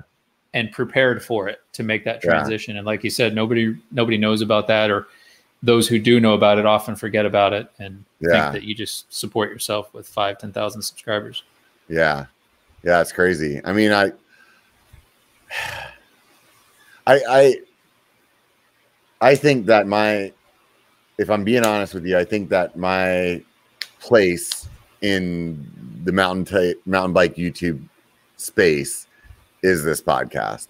I really think that this is the the the spot where I feel like I can shine the best. I, I won't yeah. ever I don't think I'll ever quit making the POV, you know, thought out kind of videos, but I'm I'm not nearly as good at that as I am holding a conversation with somebody I don't don't know or I do know or and making it entertaining or yeah, uh, at least I think it's entertaining. You, you know what I mean? Like I I feel like this is way more in my wheelhouse. You know, like like for I, I don't know about you, but for me, like every time I've t- tried to do a product review video, I realize how much I fucking hate it. You know, it's just yeah, and how much thing. more in depth you need to do, like how yeah. much work it actually is. Yeah. Like like trail features, Joseph, and yeah. he he must be a he must have some type of a research background because yeah. he gets all the data, lays it out, includes everything in the video, does a really really good job. And I'm like, when I see when I think about doing a review, I was like, oh, uh, yeah. I got a new fork for my bike. Let me compare the two of them. I'm like, you suck at that, dude. Yeah, me too horrible. Like today, I watched MTB Savant's um, GX AXS video. Amazing. Yeah. I could never make that video. I could work on that video for two months and it wouldn't be that good. You, you know what I mean? Like, yeah, like it, it's just like, it's a skill set I don't have. And although the the the videos on the biker channel, I'm proud of them and I enjoy them, and I'm definitely getting better at them. I don't feel like that's going to go as well as this will, you know? Well, this just, there's, it's just got like, I mean, not like doing whatever videos you want has, you know, um, restrictions to it, but this, like, you know, you can build this up, start getting, you know, pro mountain bikers in here.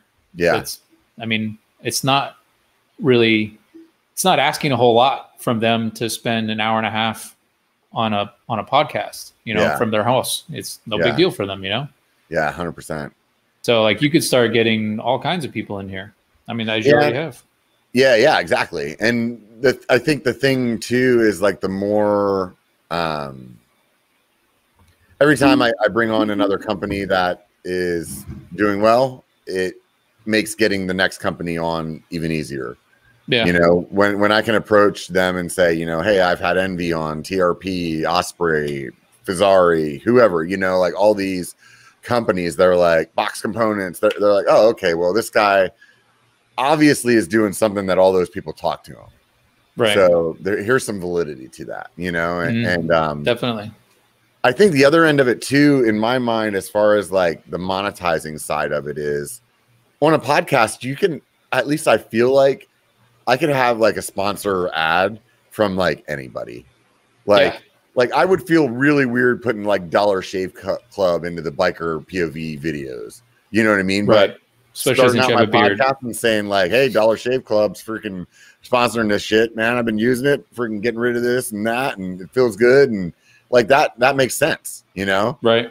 Hey, I played this app you know, this stupid freaking pop the bubble game, and I had a lot of fun doing it and go download it. You know what I mean? Like, yeah, I feel like with a podcast, that's very like you can you can you can talk about almost anything in your in your sponsorship kind of deals, and um, it's just a matter of building the following, you know, and and I think that's that's where where what I'm trying to do now, you know.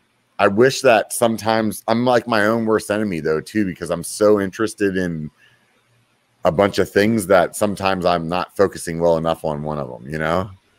That's the story of my life right there. Yeah. Some ADD like I've got, I've got footage and scripts written for like seven videos, but they're all like 85% the scripts. yeah.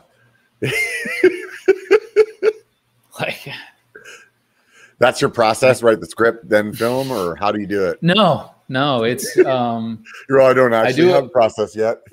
I do a lot of BKXC writing uh, uh-huh. and filming. You know, like like he talks about, he's on a fishing expedition. You know, looking for something to happen and then make a story out of that. Yeah. And um, I just not as good as fishing as he is. like, yeah, right. That's that's pretty much what it boils down to. Yeah. Um, I've I've got some stuff, and I, I've recently had some more ideas of how to try to incorporate incorporate everything. And I think one of the hardest things when you're starting out and you're trying to tell this story of your adventure that you had, like, like, like the one the video I want to make, I got a downhill bike, and mm-hmm. so we were in lockdown. I was going to go to Snowshoe. I was going to go to Whistler. Had it's going to go to bike parks in Colorado. Yeah. I was going to go to um, uh, Washington State. I was going to do so much riding last year in 2020, and it all got foobarred with COVID. Uh, but I can see the I got a downhill right bike. I live in Florida. Bought a downhill bike. Yeah, you know? why? Right? Florida yeah, man yeah. buys downhill bike, dude. I click on it. What the hell's this guy doing? so you know, like I want we we packed up our trail bikes and our downhill bikes, and we went to North Carolina for a week. And while we were there, we went up to Windrock Bike Park, and so it's like I want to tell this whole story about this whole thing. That mm-hmm. it was it was like an epic week for me. Yeah. Um, but I want to make an hour long video. That's the hardest thing. It's like just just just the like take all of the awesome bits and then just take the most awesome bits of that and that's what that's what can go in the video and i think that's the hardest part is being really brutal about cutting out stuff that is less important for the viewer than yeah. it is for you that's and, the thing that i think you're saying that you started out with is like that's the hardest thing for like people that are new and i agree yeah 100%. that's the hardest thing to do is when i watch my old like, videos cut it yeah when i watch my old videos that's what's going through my head i watch it and more than like the transition or the this like, or the that cut, i'm like should have cut should have cut yep. cut there why didn't you cut there you could have cut there twice you could have cut there and then left 40 seconds and then cut again right there you know like yeah oh it's so annoying even with really good videos, I think that were received well and I mean, and had high view counts for me, 25, 30,000 views.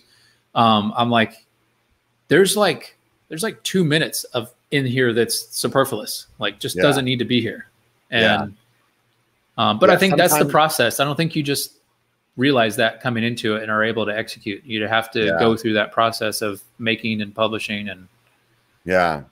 My, um, video that I did in Arizona last year when I went to Sedona, I had this conversation with the owner of Eminent Bikes, and um, to me, it was pretty interesting. And I was really interested in the bike at the time, and I demoed it the whole time I was there, and like I thought it played well with the video.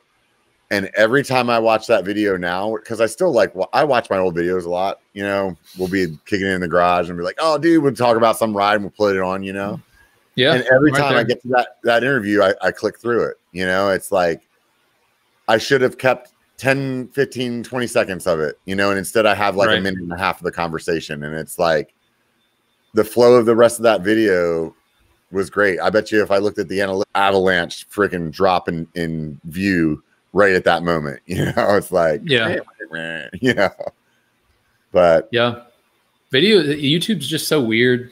You know, I think you you think you have a, a, a fun thumbnail and a fun video and and then you upload it and it's like wah, wah, wah. yeah and then you have something that's like yeah whatever and it's like yeah my how to be a YouTuber video is still probably my favorite video that I've ever made, and it's still doing horribly. Really? And it's like, oh yeah, I've changed the title, I've changed the thumbnail. I like I know it's the that because like the retention time on it is good. Yeah. I just can't like I just can't like rope in the right audience with it. And I I don't know. I, I, I think part video. of the thing for me is like if I if I'm putting that much like like Brian does his fishing expeditions. I rarely put a lot of forethought into, okay, I want to make a video and this is how I'm going to do it. It, yeah. It almost never happens like that. Yeah. Um, and when I do put a lot of forethought in it, like there's one video that I have that I've actually got lots of footage for it. I've got clips from it. I mean, for it, it's all good. And the script's like totally written. And I've got like screen, I mean, I've got shot uh, list on there and really organized with it. And it's just so much work. Like, yeah, like it's nice and organized and all that other good stuff, but it's just like this, this is actually work now. And yeah, I just have a hard time getting it together. I still need a couple of more things on it, but yeah. um, it's actually would be my last manual machine video. Oh, nice. Yeah, I, just um, one more, one more dip in the water. yeah, I agree with you. I mean, that's the same reason why I put out content like once a month on the biker channel because the better that I get at editing, the more polished that I want the video. And instead of becoming faster at what I do, it just keeps taking longer because I'm putting more effort in, taking more right. B roll, taking more time to write a script, taking more time to find the music or whatever. And I, I love the endorphin high of watching a video get views and people commenting on it. Like it feels so freaking good. Yeah, there's when it's well received. Yeah, like, yeah, there's no way I'll stop because of that. But like you said, it it is definitely the reason that it takes so long is because it's work, and that's why like the podcast. I really enjoy the podcast because it's at least for me, it doesn't yeah. feel like as much work, you know. And it's organic, and, it's fresh. Yeah. It's like you just the conversation flows. Yeah, I just get on here and talk about stuff, you know. And like right. the hardest part really is like is is finding the people and and like herding the cats to get them on and you know making sure that all that's like played out and other than that yep. the rest of it's pretty simple you know and um for me i'm not a person that needs to like have a big list of questions or whatever like like yeah. i know other guys i talk to when they're like i don't know how you get on and just live stream for like four hours rob they're like it, it like i'd be crazy you know and i'm like i i don't know i open up a beer and i just start talking and my first like 40 seconds i'm like don't even know what's where we're gonna go you know and, and i'm like this is not gonna last very long. And the next thing i know it's like two and a half hours later and there's like four guys on and we're just like talking about whatever and shane singing a song you know and like it's like oh my god okay well that's how it happens you know but yeah uh, that's funny. Yeah that's yeah. definitely not me. I can't do that. I would have to like if i were doing a podcast with somebody on there like i would have i would have a long list of questions and topics and things like that. I would have to yeah. do homework before ha- it happened. I have this, which reminds me what to say in the beginning of my um, um, intro, because a lot of times I forget. Like after the fact, I'm like, dude, you just built that new hat, and you're supposed to be telling them about it, and you always forget because I just get excited. I want to talk to the person that's on. You know, I'm like, so that's the only thing that I write down, and other than that, I also have I keep this next to me because sometimes somebody will be talking about something. I'll come up with a great question, and I'm like so forgetful that if I don't write it down, then I've found out that I'll forget. And then I do this like, you know, where I'm spinning the wheels trying to remember what it is. And I'm, i feel like that's boring for people to listen to. So I try to write the question down. Yeah. But that doesn't happen very often. I would have to. Yeah. Cause I, I keep telling myself that, nah, dude, I don't need to write it down. I always remember, and then it doesn't work. hey, is the stream okay? Like on my end, on the YouTube window, it's I got a black screen. Just make sure it's okay. Yeah, I don't know. I just saw Shane. Somebody popped up a new comment at six eighteen. That was like a minute ago. Okay, cool. I have no idea, dude. All right. Screw those guys on YouTube, man. We don't care about them. Especially that I'm guy not, Shane. He's such a yeah, right. Such he goes causes such shenanigans. Right, all the time doing shenanigans.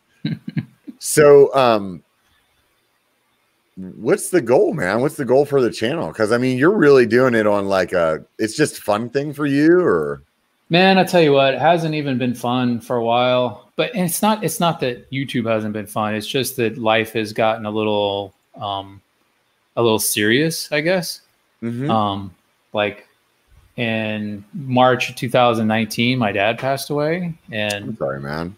Yeah, it's uh, it sucks. Um, my mom, who's 81, she's got Alzheimer's and cardiovascular dementia, and one functioning kidney, and so wow. I've been having to do a lot of a lot of stuff, taking care of her, taking care of her finances. My siblings That's are tough. all helping out, and, um, you know, so we, my my one of my other siblings is um, he's got cerebral palsy, you know, so he's been handicapped his whole life and he's married to a handicapped woman.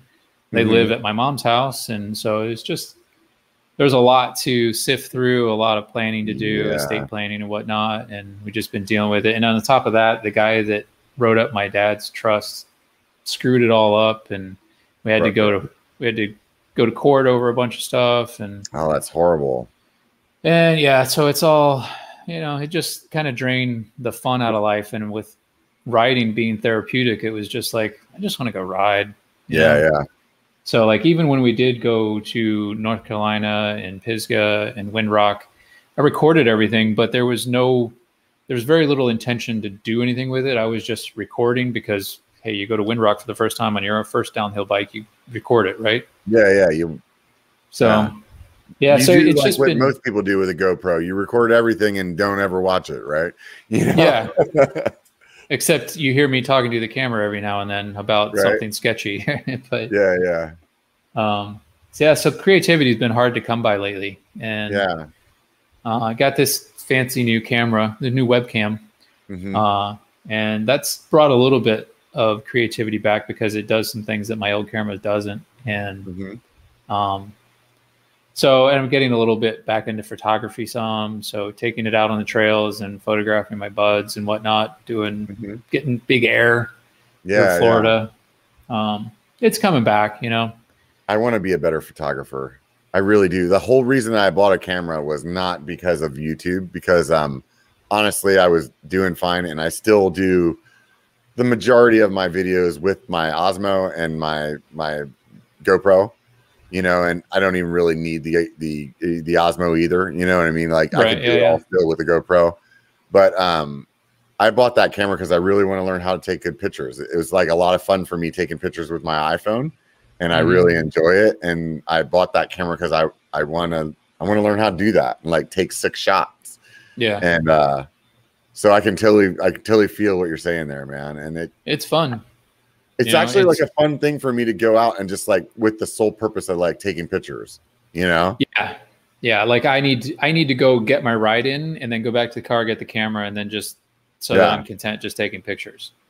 Yeah. Like me and the lady sometimes will be like, you know, hey, let's go down the river and just take some shots, you know, or let's yeah. go walk the dog and I'll bring my camera, or it'll be like I went down to this business thing with her not too long ago where she had, you know, a hotel and it was down by the beach and it was like I went with her to spend time with her, but while she was at work, it was like I spent down on the beach and took pictures all day. It was super fun. Yeah. You know? like I've like got so many like, pictures uh, like that, like yeah. just of seagulls flying at the beach, you know, like, yeah. like this looks like this like sick, really close up seagull shot. Shane's actually, yeah. or no, I don't think Shane has that lens. But anyway, I had a, a long photo lens or telephoto lens and um, image stabilization on it. This was way back before YouTube was yeah. ever even. I didn't even know what YouTube was, but uh, so I was in amateur photography back then, and yeah, yeah, it was just fun. Like you said, you just take the camera with you, and it just turns into a lot more fun. Yeah, it's like a little adventure. I mean, I spent like an hour on the beach just taking a picture of these two guys um, fishing, and I just wanted oh, okay. this per- perfect shot of the the yeah that was good, huh? I set myself up pretty good on that one. but I just wanted this perfect shot of the wave crashing into like the the rocks that they were standing out on and just like spraying up, you know. And it was yeah, like yeah. whenever the spray would be good, they'd be like, you know, bent over in their tackle, tackle box or something. You know, it'd be like, ah, damn it, you know. So it was like at least an hour, and I finally got the shot though, and I was like super stoked about it. You know, you like get home, you're like, can't wait to throw it in Lightroom and like touch it up, and like I don't know, it was it's fun. You know? Were they were they bent over in that in the final shot that you got? Yeah, yeah, they definitely they were they were kissing too. So it was it was it was like it was the money shot, man.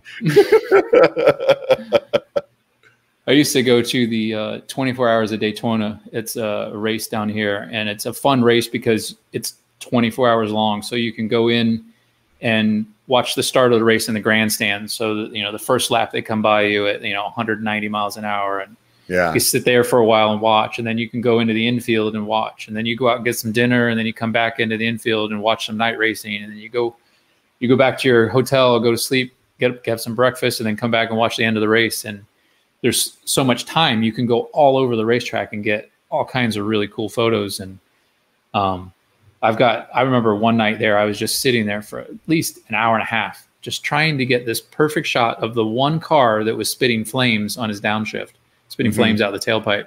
And yeah, like, yeah. I just because it, it was also in hard braking, so the rotors were glowing red and throwing flames out of the tailpipe. And I'm like, oh, nice, got to get that shot. And it's like just sat there for like two hours, and it's it's in January, so it's can get cold in in Daytona there. So it's you know probably like high 30s, low 40s or something. Uh-huh. And uh, you've been outside all day, but yeah, you just it's that kind of uh, excitement and yeah. that's that's fun about photography that will keep you out yeah. there doing that. It's crazy too because you can go out and take pictures for let's just say two hours, right? And you got you get home and you have a couple hundred, you know, photos that you took, and maybe it's even a thousand photos that you took, you know, and you go through it all and, and you're happy with like three. Yeah. You know, if you're lucky, you know, like sometimes it's one. And well, and that's how you know you're with that though, you know, that's how you know when you're getting better. Yeah. Is that all of a sudden your three turns into like a 300 out yeah. of like, you take like 600 photos and now you got 300 that are good. You know, then, then you come up to your, it's like you're editing in YouTube or yeah. you're editing your video again. So you're like, well, which one, which one of these four of the basically the same subject do I want to keep? And then you, and then you're like toiling. You're like, I don't know. I like this little aspect of this one, this little aspect of that one. And yeah, yeah, yeah. They have tons and tons of um, photos backed up on a four terabyte drive, like from long before I got into YouTube. Yeah, yeah, yeah. Yeah, I don't know. Like, I have this like separation anxiety of deleting the photos that I actually didn't like. Like, I keep keeping them, and I'm I I, I don't know why I'm doing it.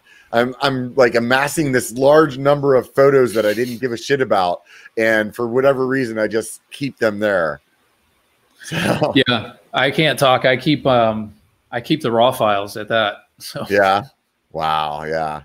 I can understand why I keep the video from the video from my, all my YouTube stuff. Like I keep all of my files for that, but I can understand because especially now, the the more creative that I'm getting in my videos, it's really fun to be able to go back and grab clips or grab yeah. you know the drone shot that I took that day or like oh I want to sh- show this trail from that perspective that I remember I, I captured that day like and that's really fun to have that library but with the photos mm-hmm.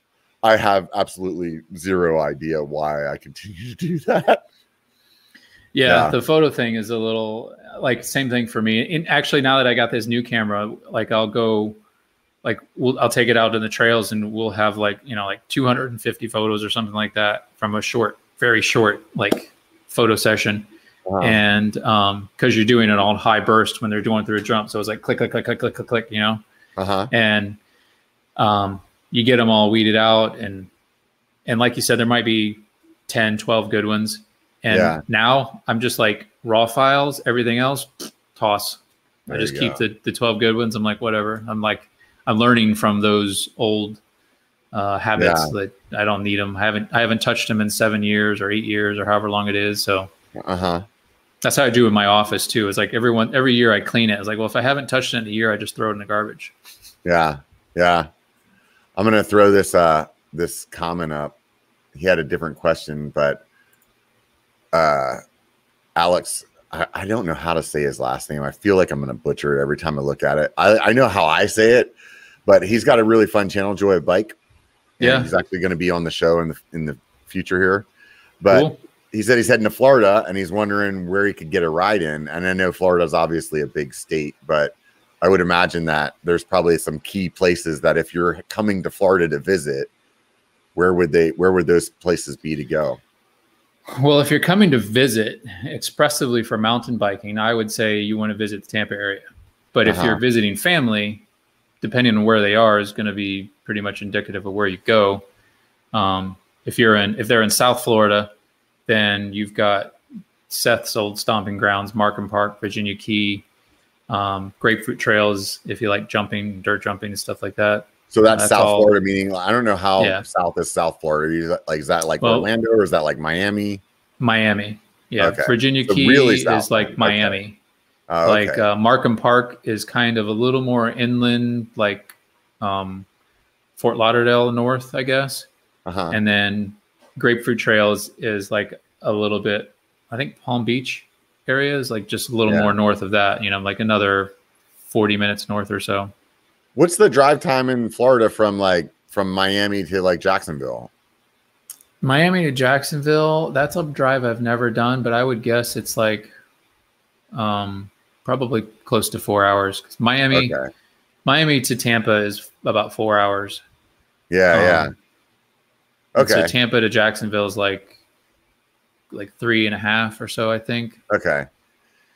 My um, family's from Pennsylvania, so every time like anybody in my family comes to California, they think that we're gonna have lunch. So they'll like send me a text like, "Hey, I'm in San Diego. You want to meet up for lunch?" And I'm like, "Okay." So check this out.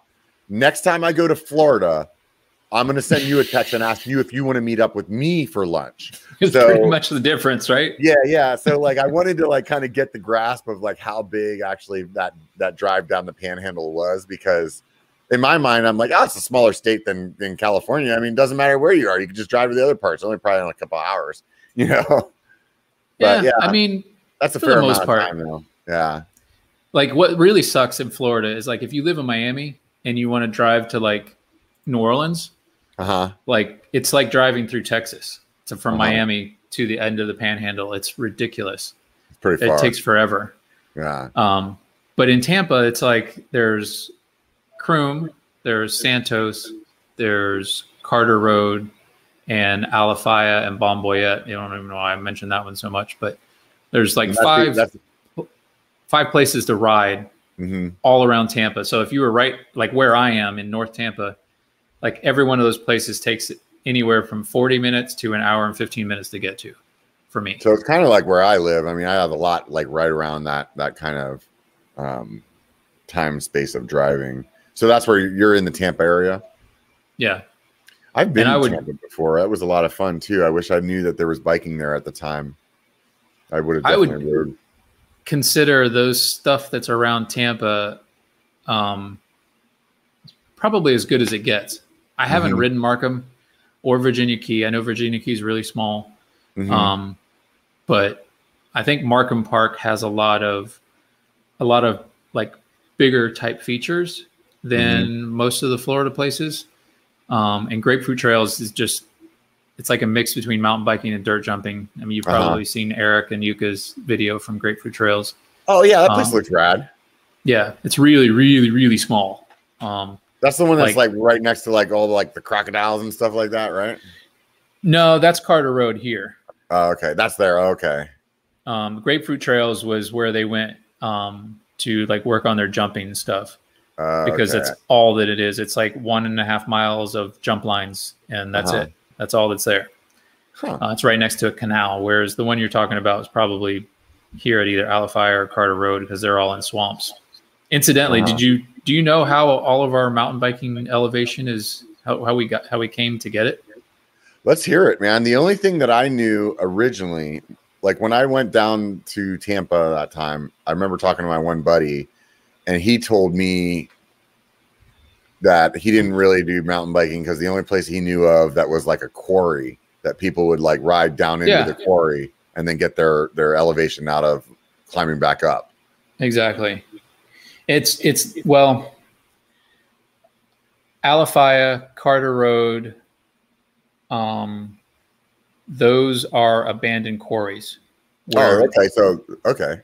Yeah, I don't know what they were mining there. Probably some type of rock, know, sulfur yeah. or something like right, that. Yeah, yeah. Um, but so like Carter Road is uh, I mean just pull this thing up. I can find it here for you.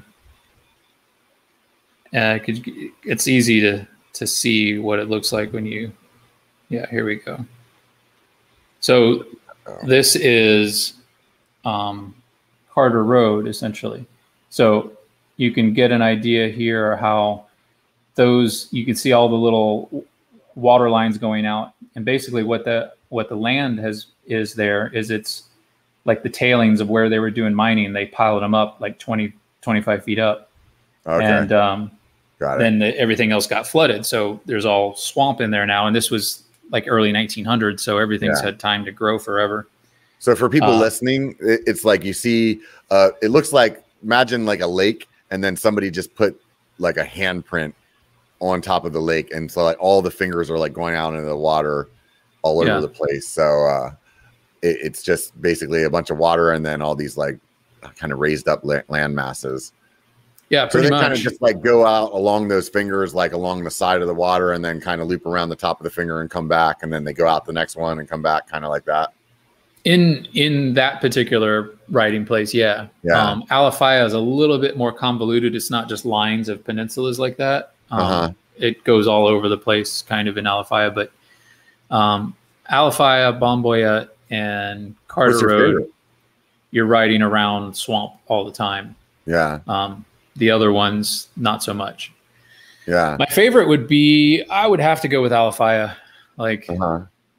there's there's a pretty good variety there of of uh, different things to ride, and it's it's mostly trail riding. You can find bigger jumps at Santos, but but I think Alafia is probably like if you could visit one place to ride a mountain bike in Florida, it would probably be Alafia. Yeah. Right on. I would think so. You still ride the Yeah. road bike? Yeah, yeah. Yeah. Every I mean, because I live an hour to an hour and fifteen minutes away from any trails, um, Yeah. I can get on my I can I can be on the road bike uh, fifteen minutes from leaving the house. So Uh-huh. during the week I ride, and then usually on Sundays um, ride with my wife. Yeah. I saw that. Um, I mean, you did some stuff with Alex single tra- track sampler, and I'm assuming so you do a lot of urban riding too, or is that just kind of like a here and there thing? It's more or less here and there. We did a lot of it um, at the beginning of lockdown because they actually closed a lot of the trails for some silly reason. Yeah. Um, and there was they basically closed everything except for one trail system, and it was just overrun with people. Like we just couldn't even deal with it, all the people there. So uh, my buddy Nick and I we started just going to USF, um, University of South Florida, and downtown Uh-huh. Tampa because there's nobody there. Um, USF was great because it was like a ghost town. Yeah. And there's a lot of fun riding out there, especially um, he built a good, a cool little kicker ramp. And there's a lot of parking lots that uh, have these, you know, declines that go into like, uh, I don't know, wherever, you know, um, can't think of retention area for water, you know, Oh, okay. Yeah. So we'd set up the kicker in the kind of back from the the edge of the parking lot and jump and use the incline as a lander, kind of like kind of like um, Sam Pilgrim does. We Yeah, made it yeah, really yeah. epic all the time. Yeah. Yeah, yeah. Right on, dude. That's so it's fun. fun. There's lots of stuff to ride out there. That's pretty rad. When I first bought my um my hardtail, I thought I was gonna do more like street riding and stuff like that with that bike. And um it doesn't really work out that way. But what kind of bike are you using for that? Are you using like a dirt jumper? I'm using my hardtail. Your hardtail? Yeah, Yeah. You have a dirt jumper though too, don't you? I, do. Um, the dirt jumper, Alex's dirt jumper, when he got uh, picked up by Canyon and got Uh-huh. that Canyon stitched dirt jumper, um, he mailed me his old one. Oh, that's and awesome. so, yeah, I've been putting that to use every now and then. Yeah. Uh, it's it's kind of hard. If I had a pump track around here, I would probably use it more often. But there's like really one place to use it uh, that we would go to regularly, like this place called Drunken Monkey, and there's a uh-huh. there's a little secret digging spot called Secret Monkey, Uh-huh. and um, that's probably that's the best place to use it. But like the hardtail is such a good bike to ride there too because there Yeah. are some trails to ride Yeah. and um, it's also you know it's still really fun to jump. So I mean, I, I generally just if I go there, I just take the hardtail Yeah. instead of the dirt jumper. It seems like jumping's kind of your thing, man. Because I mean, like if I go when I went to your Instagram to grab a photo for the the um the thumbnail, like you've got a ton of pictures of like you just like sending it, you know, and uh like little video clips, and that's kind of Yeah. like um what do you th- is it just like you're into that because there's all not there a lot is. else to do, or like what, I mean, what's, That's all there the- is. Yeah, Yeah, I mean that's what that's what mountain biking's evolved to here in Florida. Is basically it's um it's a It's like bunch a of connectors to features that have been built. Yeah. Um, that's that's basically how it rolls. Like, you know, when we go to, it used to be like, what trail do you want to ride, and now it's like, you know, what feature do you want to go session? Yeah, yeah. You know, that's that's the way it's, and and it's not just me and my riding buddies. It's yeah, everybody's doing that. Yeah. Like now, instead of like, oh, this section of the park's really crowded, it's like, oh, this feature is like loaded up with people right now. Let's go over to this other one. Maybe nobody's there right now. Yeah. So it's, you know, that's what we do, and we just it like we were. I was just telling somebody the other day that, um, that we're we're getting a little bit better, and so uh-huh. we're hitting the bigger features now, uh-huh. and we spend like if we do like a 13 mile ride, like six or seven miles of that is just sprinting for jumps. Mm-hmm. Yeah, like, yeah. like there's no there's no downhill run in. You just ride yeah. as fast as you can to get enough speed to hit the jump and hopefully clear it because you're going fast enough. So my sprint interval training has gone really well lately. There you go. Right. It reminds me of BMX when I was a kid because like that's what we did. Like it would be like ride across town to go this spot where there's a you know this jump that we would you know jump over this street or we would you know mm-hmm. go to this step up that like took you from here to there or there was this like rad jump over you know you had to go through three people's yard and hit this jump to like clear that guy's doghouse or something you know what i mean it was and that's like that's how we did all day that's that's how we rode yeah and, um we didn't like and i don't know like what there's probably a classification for what kind of BMX that was because we never rode in like a, a, skate park kind of BMX, but we were all like sometimes we were on the dirt, sometimes we were on the street, sometimes we were on the the both. You, you know what I mean? It was just kind of like, and yeah. sometimes we were just riding around town doing kickouts on everybody's recycling bin and just making a freaking mess of the whole city. You know, like so. yeah, yeah. That, that's I mean, maybe if you were doing that today, maybe you'd be on dirt jumpers instead of BMX. I don't know, but yeah, that's probably. pretty much like the crossover style. It sounds like you're describing to me. Yeah, I feel like I want to like. But I'm I'm right at home with that too. Yeah. Go ahead. No, I, I, I feel like I really want to get a dirt jumper, but I keep like telling myself it's a lot of money to spend on something that I don't really do a lot of. But I, I feel like it's like the van kind of situation where I'm like, well, if I had the dirt jumper, I would use it. Like, you know, like if I buy a sprinter van, I'll, I'll go all over the place, you know? Yeah. And, uh, I just don't know if it's actually accurate. And they're way more expensive than I thought they were. Yeah, like, you gotta you know to get a nice one, you're into like twelve hundred bucks. Yeah, and me, I'm like, you know, just because I'm freaking uh, into bikes, like I turned that twelve hundred into like twenty five, like really quick. You, yeah. you, know what I mean? I'm like, well, no, I definitely need those wheels, and I definitely need to get that, and uh, you know, like. Yeah, boom, my local shop just got in um, a couple of pivot points, which are pivots dirt jumpers made by DMR frames. Uh-huh. Um, nice dirt jumpers. They're like 12. I mean, um, Eric Scott, Eric No Front Brakes just got one. Oh yeah. Um, yeah, same one.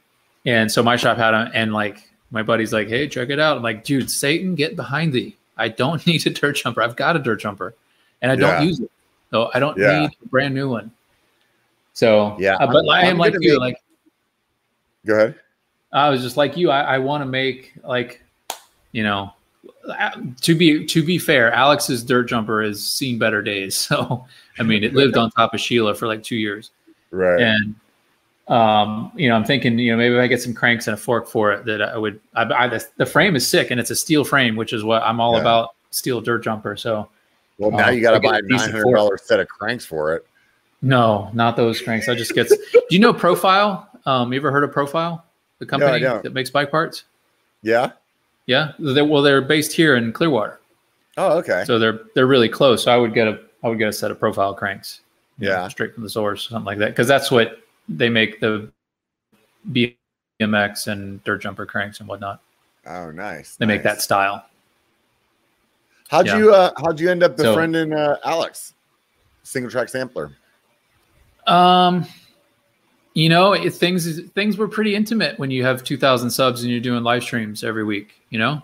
Yeah. And so I I just showed up and I was just commenting, and uh-huh. then um, he knew I think he was wearing a USF shirt one time, uh-huh. and I was like USF, and then it turns out, then we found out he was he kind of from um, Tampa, Florida, or Clearwater area, the Tampa Bay area. Yeah, yeah. And so you know, then it came out. You know, he rode his first trails. Their first mountain bike he rode was at Alafia and whatnot, and that happened. I think that was like I don't know fall of um whatever year it was. I don't remember. Yeah, yeah. try not yeah, to date myself. But then yeah. that winter he came home to see his family. And so he was like, you know, let's get together and ride. And I was like, let's do it. And I happened to have both of the Yetis at the time. And he was like, oh, that would be a sick video, like a comparison video. And so, and it was the first 29er he'd ridden. So did a couple of videos of that. And I don't know, we just got along really well. We are both really laid back and chill. Yeah. And so it's, we're good. We're I think we're good riding partners. We like like uh, we're pretty well in tune with with each other's style. So like yeah. I always say, I like riding with him a lot because he he gives me like the right kind of encouragement that I need. Yeah. To get past my mental fear. Whereas yeah. there's some some other people I ride with. Uh, they're like, "What are you thinking? You thinking about?" it? I was like, "I'm thinking about it, but I'm not really. I don't know if I'm into it." And they're like, "All right, well, let's keep going." I'm like, yeah, okay. yeah, yeah, yeah. Yeah, it's funny how there's different friends, and there's some friends that'll like they'll like mountain easy into shit that you shouldn't be doing. You, you know what I mean? They're like, oh, dude, Seth. you got this, man. That's Seth. Yes. Yeah. That's funny. I could I yeah. could see that. I mean, I, I could definitely see that. He's definitely the instigator there, huh? Yeah, there, if you see it, there's a certain smile or a certain giggle that he does, and like beware. Yeah, if you hear that after he tells you to do something. Yeah, you're in trouble. Yeah, that's funny. We were out at Kanuga um, a little while back. He, Alex, and me, and a couple of friends, and we were riding all day at Kanuga, like from open to close. And yeah. we got Which done. is that? Which place is that? That's in North Carolina. It's like um, it's a self shuttle bike park. Well, not self shuttle. You ride up. It's a uh-huh. you ride up to the top, but it's a bike okay. park. And yeah, yeah, okay. Um, a pedal shuttle. Nico, I don't know what you call that, but I, I got you. Nico, um, Nico Malali, I think that's his last name or how you pronounce it. He um he built that whole park and mm-hmm. it's super sick. There's just so much fun stuff there. But we rode all day long. So um and then when we're leaving, Seth texts and he's like, Hey, if you want to come over and ride Burn uh Burn Peak. I'm like, you kidding me? I'm like, my legs are shot, and you want to bring me into the devil's lair and ride all this like right horrific features that you've built. Yeah. Like yeah. ah. I'd like to do a walking tour of that place, but I don't want to ride, dude. yeah. Yeah, I, I actually want to ride it, but I want to ride it when I'm fresh and I'm not yeah. like totally worn out and starving for food and yeah, yeah. But, I feel um, like I, I feel like it gives me like a little bit of anxiety to think about riding there if I was to if I oh, was to, you know, like there's uh there's some stuff that I feel like, yeah, it's totally like in my skill set. And then there's other stuff that I know that I'd be like battling demons to do, you know? Yeah. I would like to give it a go. Um like when we were when we were going to Windrock, um, we stopped we were in North Carolina for a while. We were actually staying really close to Seth's place. But um, mm-hmm. when we did meet up with Alex for a different ride, and he was like, he was like, "You want to ride Seth's place?" And I'm like, "I don't know, man. I don't know what I'm. I don't know what I'm terrified of more: Windrock Bike Park or Seth's place." like, like as a toss up, like they were both terrifying. Yeah. So, yeah, I really want to ride with Alex. I, that's um, it's probably like the the YouTuber that I haven't had a chance to ride with yet that I'm like really excited to ride with. I feel like him and I would have a good time, and I I'd like to be able to like sh- share some post ride beers with him. Oh yeah, um, I've met him in person, but um, it was kind of like a meetup with a bunch of other people. I didn't want to like. It, it, wasn't the place for us to like hang out. You know what I mean? Right. So yeah. It, and every time I've had him on on the biker bar, like we have great conversation and stuff. So I I just um I'm hoping that he makes it his way out here to the West Coast this summer and and we'll be able to link up because it, it would be super fun. Yeah. So, yeah. Yeah. I don't know what the deal is going on. It doesn't look like Canada is going to open up this year again for for Whistler trips. Um, yeah. They yeah, just went back on. Goal. They just that went back on some crazy lockdown this year. Oh, really? I mean, just just this couple days ago. Yeah. Wow, that's so. And their well, government splitting up. There's there's one part of the government that's like lobbying for opening everything up, and then the yeah. other part that's in control, I guess, is like, nah, we're shutting it down.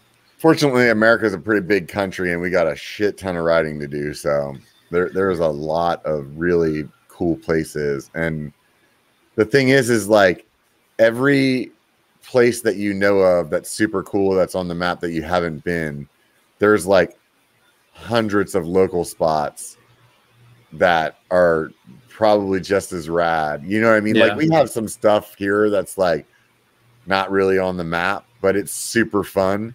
You, you mm-hmm. know what I mm-hmm. mean? And it's not like you'd fly across the country to come here and ride it, but if you were here and you rode it, you'd be stoked. You, you know what right. I mean? So it's like, yeah. like I just think about that. There's got to be that in every city that you know, like around everywhere. So um, yeah, like even if you came here and rode Alafia, it would be a different experience if you rode with me because I'd be showing all the local lines and yeah, yeah. different stuff that was hidden, like little extracurricular things that most people just ride right past. Yeah, yeah, hundred percent, man. That that's uh, and that's the thing that I didn't. I mean, I've been mountain biking for years and years and years, you know, and I I I, I took a a break for a while, you know, about ten years of my life that I wasn't riding, but I never really considered riding whenever I was traveling somewhere before. Be- mm-hmm. Before I started the channel, and once I started the channel, it was like, oh, I need to make content, you know. So like, if I went somewhere, I wanted to like see about riding, and and and I also was using the channel to try to make me make me go to new places because before I had the channel, I went to like it was like three places I went to like on rotation, and then there would be like a bigger trip a bigger weekend like day trip kind of thing that we would do like maybe every other month or maybe two months. You know what I mean? It wasn't like, right, yeah. But otherwise, there's a, that there's like a couple local places. It was like that was the rotation, you know, and uh, mm-hmm. and maybe that's what life dictated at the time. But whenever I started the channel and I actually started like renting a bike or taking my bike whenever we were going on on vacation somewhere or I'm going with the lady on a business trip somewhere or my own business trip is like all of a sudden it's it, it really opened up this thing for me that I never really considered before. And I love it. I mean, like when I went to to for a work trip to Houston and I drove over to to um, where No Front Brakes lives, Austin yeah. there, and like rode there. It was so cool. Like my buddy got married in Hawaii, and we we rented bikes and rode there. It was just so That's rad. Great. And yeah, maybe it wasn't an epic ride. It wasn't some you know Whistler Bike Park or something like that. But dude, I had so much fun experiencing something that's so different than what I what I do normally, and that is it's like worth it so much, you know? Yeah, yeah, I agree. I mean, where I'm finally getting over to Northwest Arkansas in a couple of weeks. Mm-hmm. Um, so that'll be my first time there. That'll be. Yeah. I'm like, I'm just so stoked to do something different. Like, yeah, especially like, been writing year, the way last year has been. So it's like, yeah, yeah. Let me I out. Mean, but like as far as Whistler goes, I'm just like dying. I don't know if you know, but like when I went my first time to Whistler, the week before I went, I had a grade two separation on my shoulder. Oh no! So I was riding Whistler with a separated shoulder essentially, oh. and so I was just like super tense and cautious about everything. Yeah. Yeah. So understandably. And I had a crap bike, you know. Um, yeah. That was the year that their main their main uh, rental fleet, the GT Furies, they had uh, they had a recall on all the 29ers. So uh-huh. they were like like from the gate, they were down like 30% of all of their rental fleet. So I ended oh, up with shoot. this garbage bike. And uh, so now I've got my own bike and um, I was dialed. Uh, like I want to go to Whistler and like make hay. You know, I want to get yeah. back at it. Yeah. But you know, we missed it last year, and it looks like it's not going to happen this year again. I think they even said something like Whistler specifically was going to get shut down because they it's a spreading source. Yeah, yeah, that makes sense. All the I mean, 3,200 acres of mountain air is super. Yeah, spreading. yeah. I mean, it's it's really easy to freaking turn this into a political show, but You know, you know what I mean? Yeah, yeah. I, I feel you though, man. I think that where I'm setting my sights for what I want to do, like way outside of my local area, is probably Colorado. They're trying to the ride I was on earlier today. Some of the guys were talking about Moab, but I I really want to go ride Colorado, and yeah, um, I feel like it's drivable for me. I have some friends, like personal friends, as well as like YouTube friends over there that it would be really fun to like link up with. And uh, um, I think that's that's probably my my big trip. I mean, I, am going to Sedona. I have that set up already for November again, but um, I think Colorado. Otherwise, definitely I'm going to go ride up in Oregon again. But that's like I've been there a bunch of times, so even if I go to a new place, it, it, I kind of know what I'm getting into. You know what I mean? Mm-hmm. Where like Colorado, I've never really spent any time there. I've like rode through the state in a bus once. You know what I mean? Mm-hmm. So I've ridden once in Colorado, yeah. and uh, I think we did it right. It was the it was the YouTuber special. I think at the time you would have been excluded because it was the it was the, the sub five thousand subscriber YouTube YouTuber ride. Yeah, you had to have under 5,000 subs to be in this ride. Um, I probably was there. uh, you, I think you were just, I think you were just over it, but yeah, there was, there was a bunch of us out there and uh, we just did the Monarch Crest Epic. And uh, so you shuttle up to 10,200 feet. Then you do like 2,000 feet of climbing. And then you get like, I don't know, like seven miles of descending, which is mm-hmm. fantastic. Yeah. So, um, or 7,000 feet. Sorry several more miles. The whole the whole ride was like 37 miles, but you get 7,000 7, feet of descending in that ride. How many miles? 37. Oh wow, that's a big ride. Yeah. How much climbing did you do? Like 2,200 feet, I think. They For shuttle you many? pretty much to the top. Yeah. Holy cow! That's the Moab one. Is that the one you're talking about? No, no. it's a Monarch Crest. Monarch Crest. Yeah. So whenever you hear guys talk about the Monarch Crest or Fooses or Greens Lick, no, not Greens Lick. That's I think it's just crazy. So that's like okay, okay. I can put that in perspective actually, because Downieville is like almost 14 miles, and if you uh, we very regularly do two runs on Downieville, so that's like 30. So it'd just be like two and a half runs at Downieville, which at the level of fitness I'm at right now, I could do three in a day no problem. So okay, yeah, it just sounds like a lot, dude. Because like thinking about 37 miles on a mountain bike, you're like, dude, that your your body's gonna be feeling it, you know. Well, that was a tough day. It was it was one of those days where you wake up, the weather says the high is 72, and it's you know partly cloudy, everything's yeah. great, and they shuttle us up to the top. Everything looks wonderful, and get all our stuff off of the trailer go into the little general store to use the bathroom, come out, mm-hmm. hear this weird sound, go outside, and there's like mass hail falling everywhere. And yeah. so then we're all running for cover. The hail turns into rain. And then we wait the rain out. We start climbing, and we get on this ridge above the tree line. We or right at the tree line, get stuck in another lightning storm. Oh, so we hike down off into like a little area that's a little safer and yeah and we had to do that twice. Um, and so, and then we had, you know, the YouTube brigade. So what was generally done, I think, in a few hours, uh, yeah. took us all day. yeah, like yeah, literally all day. We got back and like all the shuttle company was gone. The only cars in the parking lot were ours. it was it was a long day, but it was super fun. I mean, it was right super fun. And I would I would go up there and, and ride those trails like all day. And it's one of those things you can do. Is like you don't if you take the whole epic, the 37 mile epic, you probably only going to get one run. But if you yeah, take yeah. the other two shorter trails down, then you can get a couple of laps in. Apparently. Yeah, yeah. That sounds pretty rad. Yeah, that's yeah. over in Salida. There's a, apparently good riding out there. I'd, I'd, like to ride in Fruita and Grand Junction where Shane is. Um, yeah, that's, that's where I was that stuff looks really fun. Yeah, that's kind of the, the direction I was I was planning on heading, the Fruita Grand Junction area. Um, I don't know why I want to ride Trestle Bike Park. That looks like its place is super fun too. Yeah, I seen that name come up in the comments while we were talking. So, dude, It's been two hours, man. Holy shit. It always goes by so quick.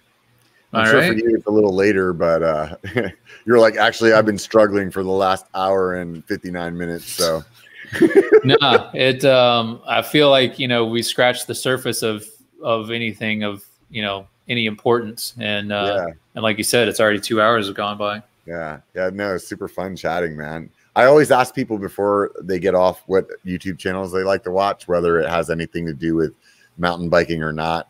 It's always interesting, and there's so many channels out there. It's so hard to like find them all on your own.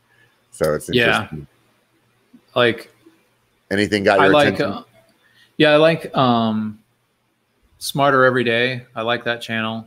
What do they do? Um, they um, like deconstruct like how things work. Oh, um, that sounds right. They're, they're the guys that made that um, supersonic baseball video. If you've ever seen that, no, that where they shot it out of a cannon. Oh, nice! Like an air cannon. Anyway, yeah. Um, like they shot it. They shot a baseball. They put up like nine baseball gloves, and the ball went through all nine gloves, like what? shredded through them. Oh, um, what's it called? Smarter every day. Smarter every. Oh man, I'm gonna actually write this one down because you know what? I always ask this question. I'm like, oh, that sounds so sick, and then I forget to look it up. And when I'm out here working out tomorrow, I'm gonna look this one up because that one actually yeah. sounds really fun and like way up my alley. So, I mean, they've let this guy on like nuclear submarines and yeah. do tours of nuclear subs and rocket science and rocket factories and printing magnets. It's like you know it's it's just a lot of lot of cool stuff there, and it's it's um I don't know if it's useful information, but it's definitely um it's definitely more useful than mountain biking and mountain biking videos probably. yeah, but, I hear you there. Anything else? Um, one of the other ones that I tend to watch. Um,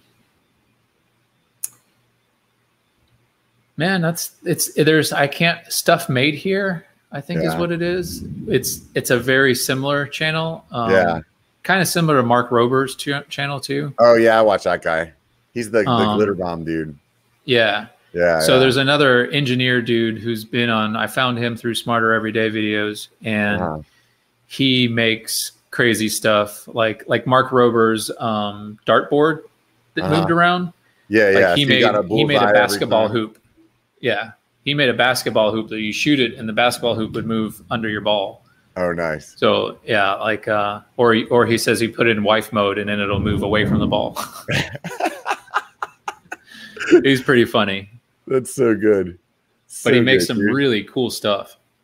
Right on, man. I really appreciate you taking the time, and I know you're back east, so it, it's a later night for you. And um, it was great to chat with you. I, I, think this is the first time that we've actually like talked, like audio talked, other than you know, yeah, chopping it up on Slack or whatever. But so yeah, super fun, yeah, man. Totally my pleasure, dude.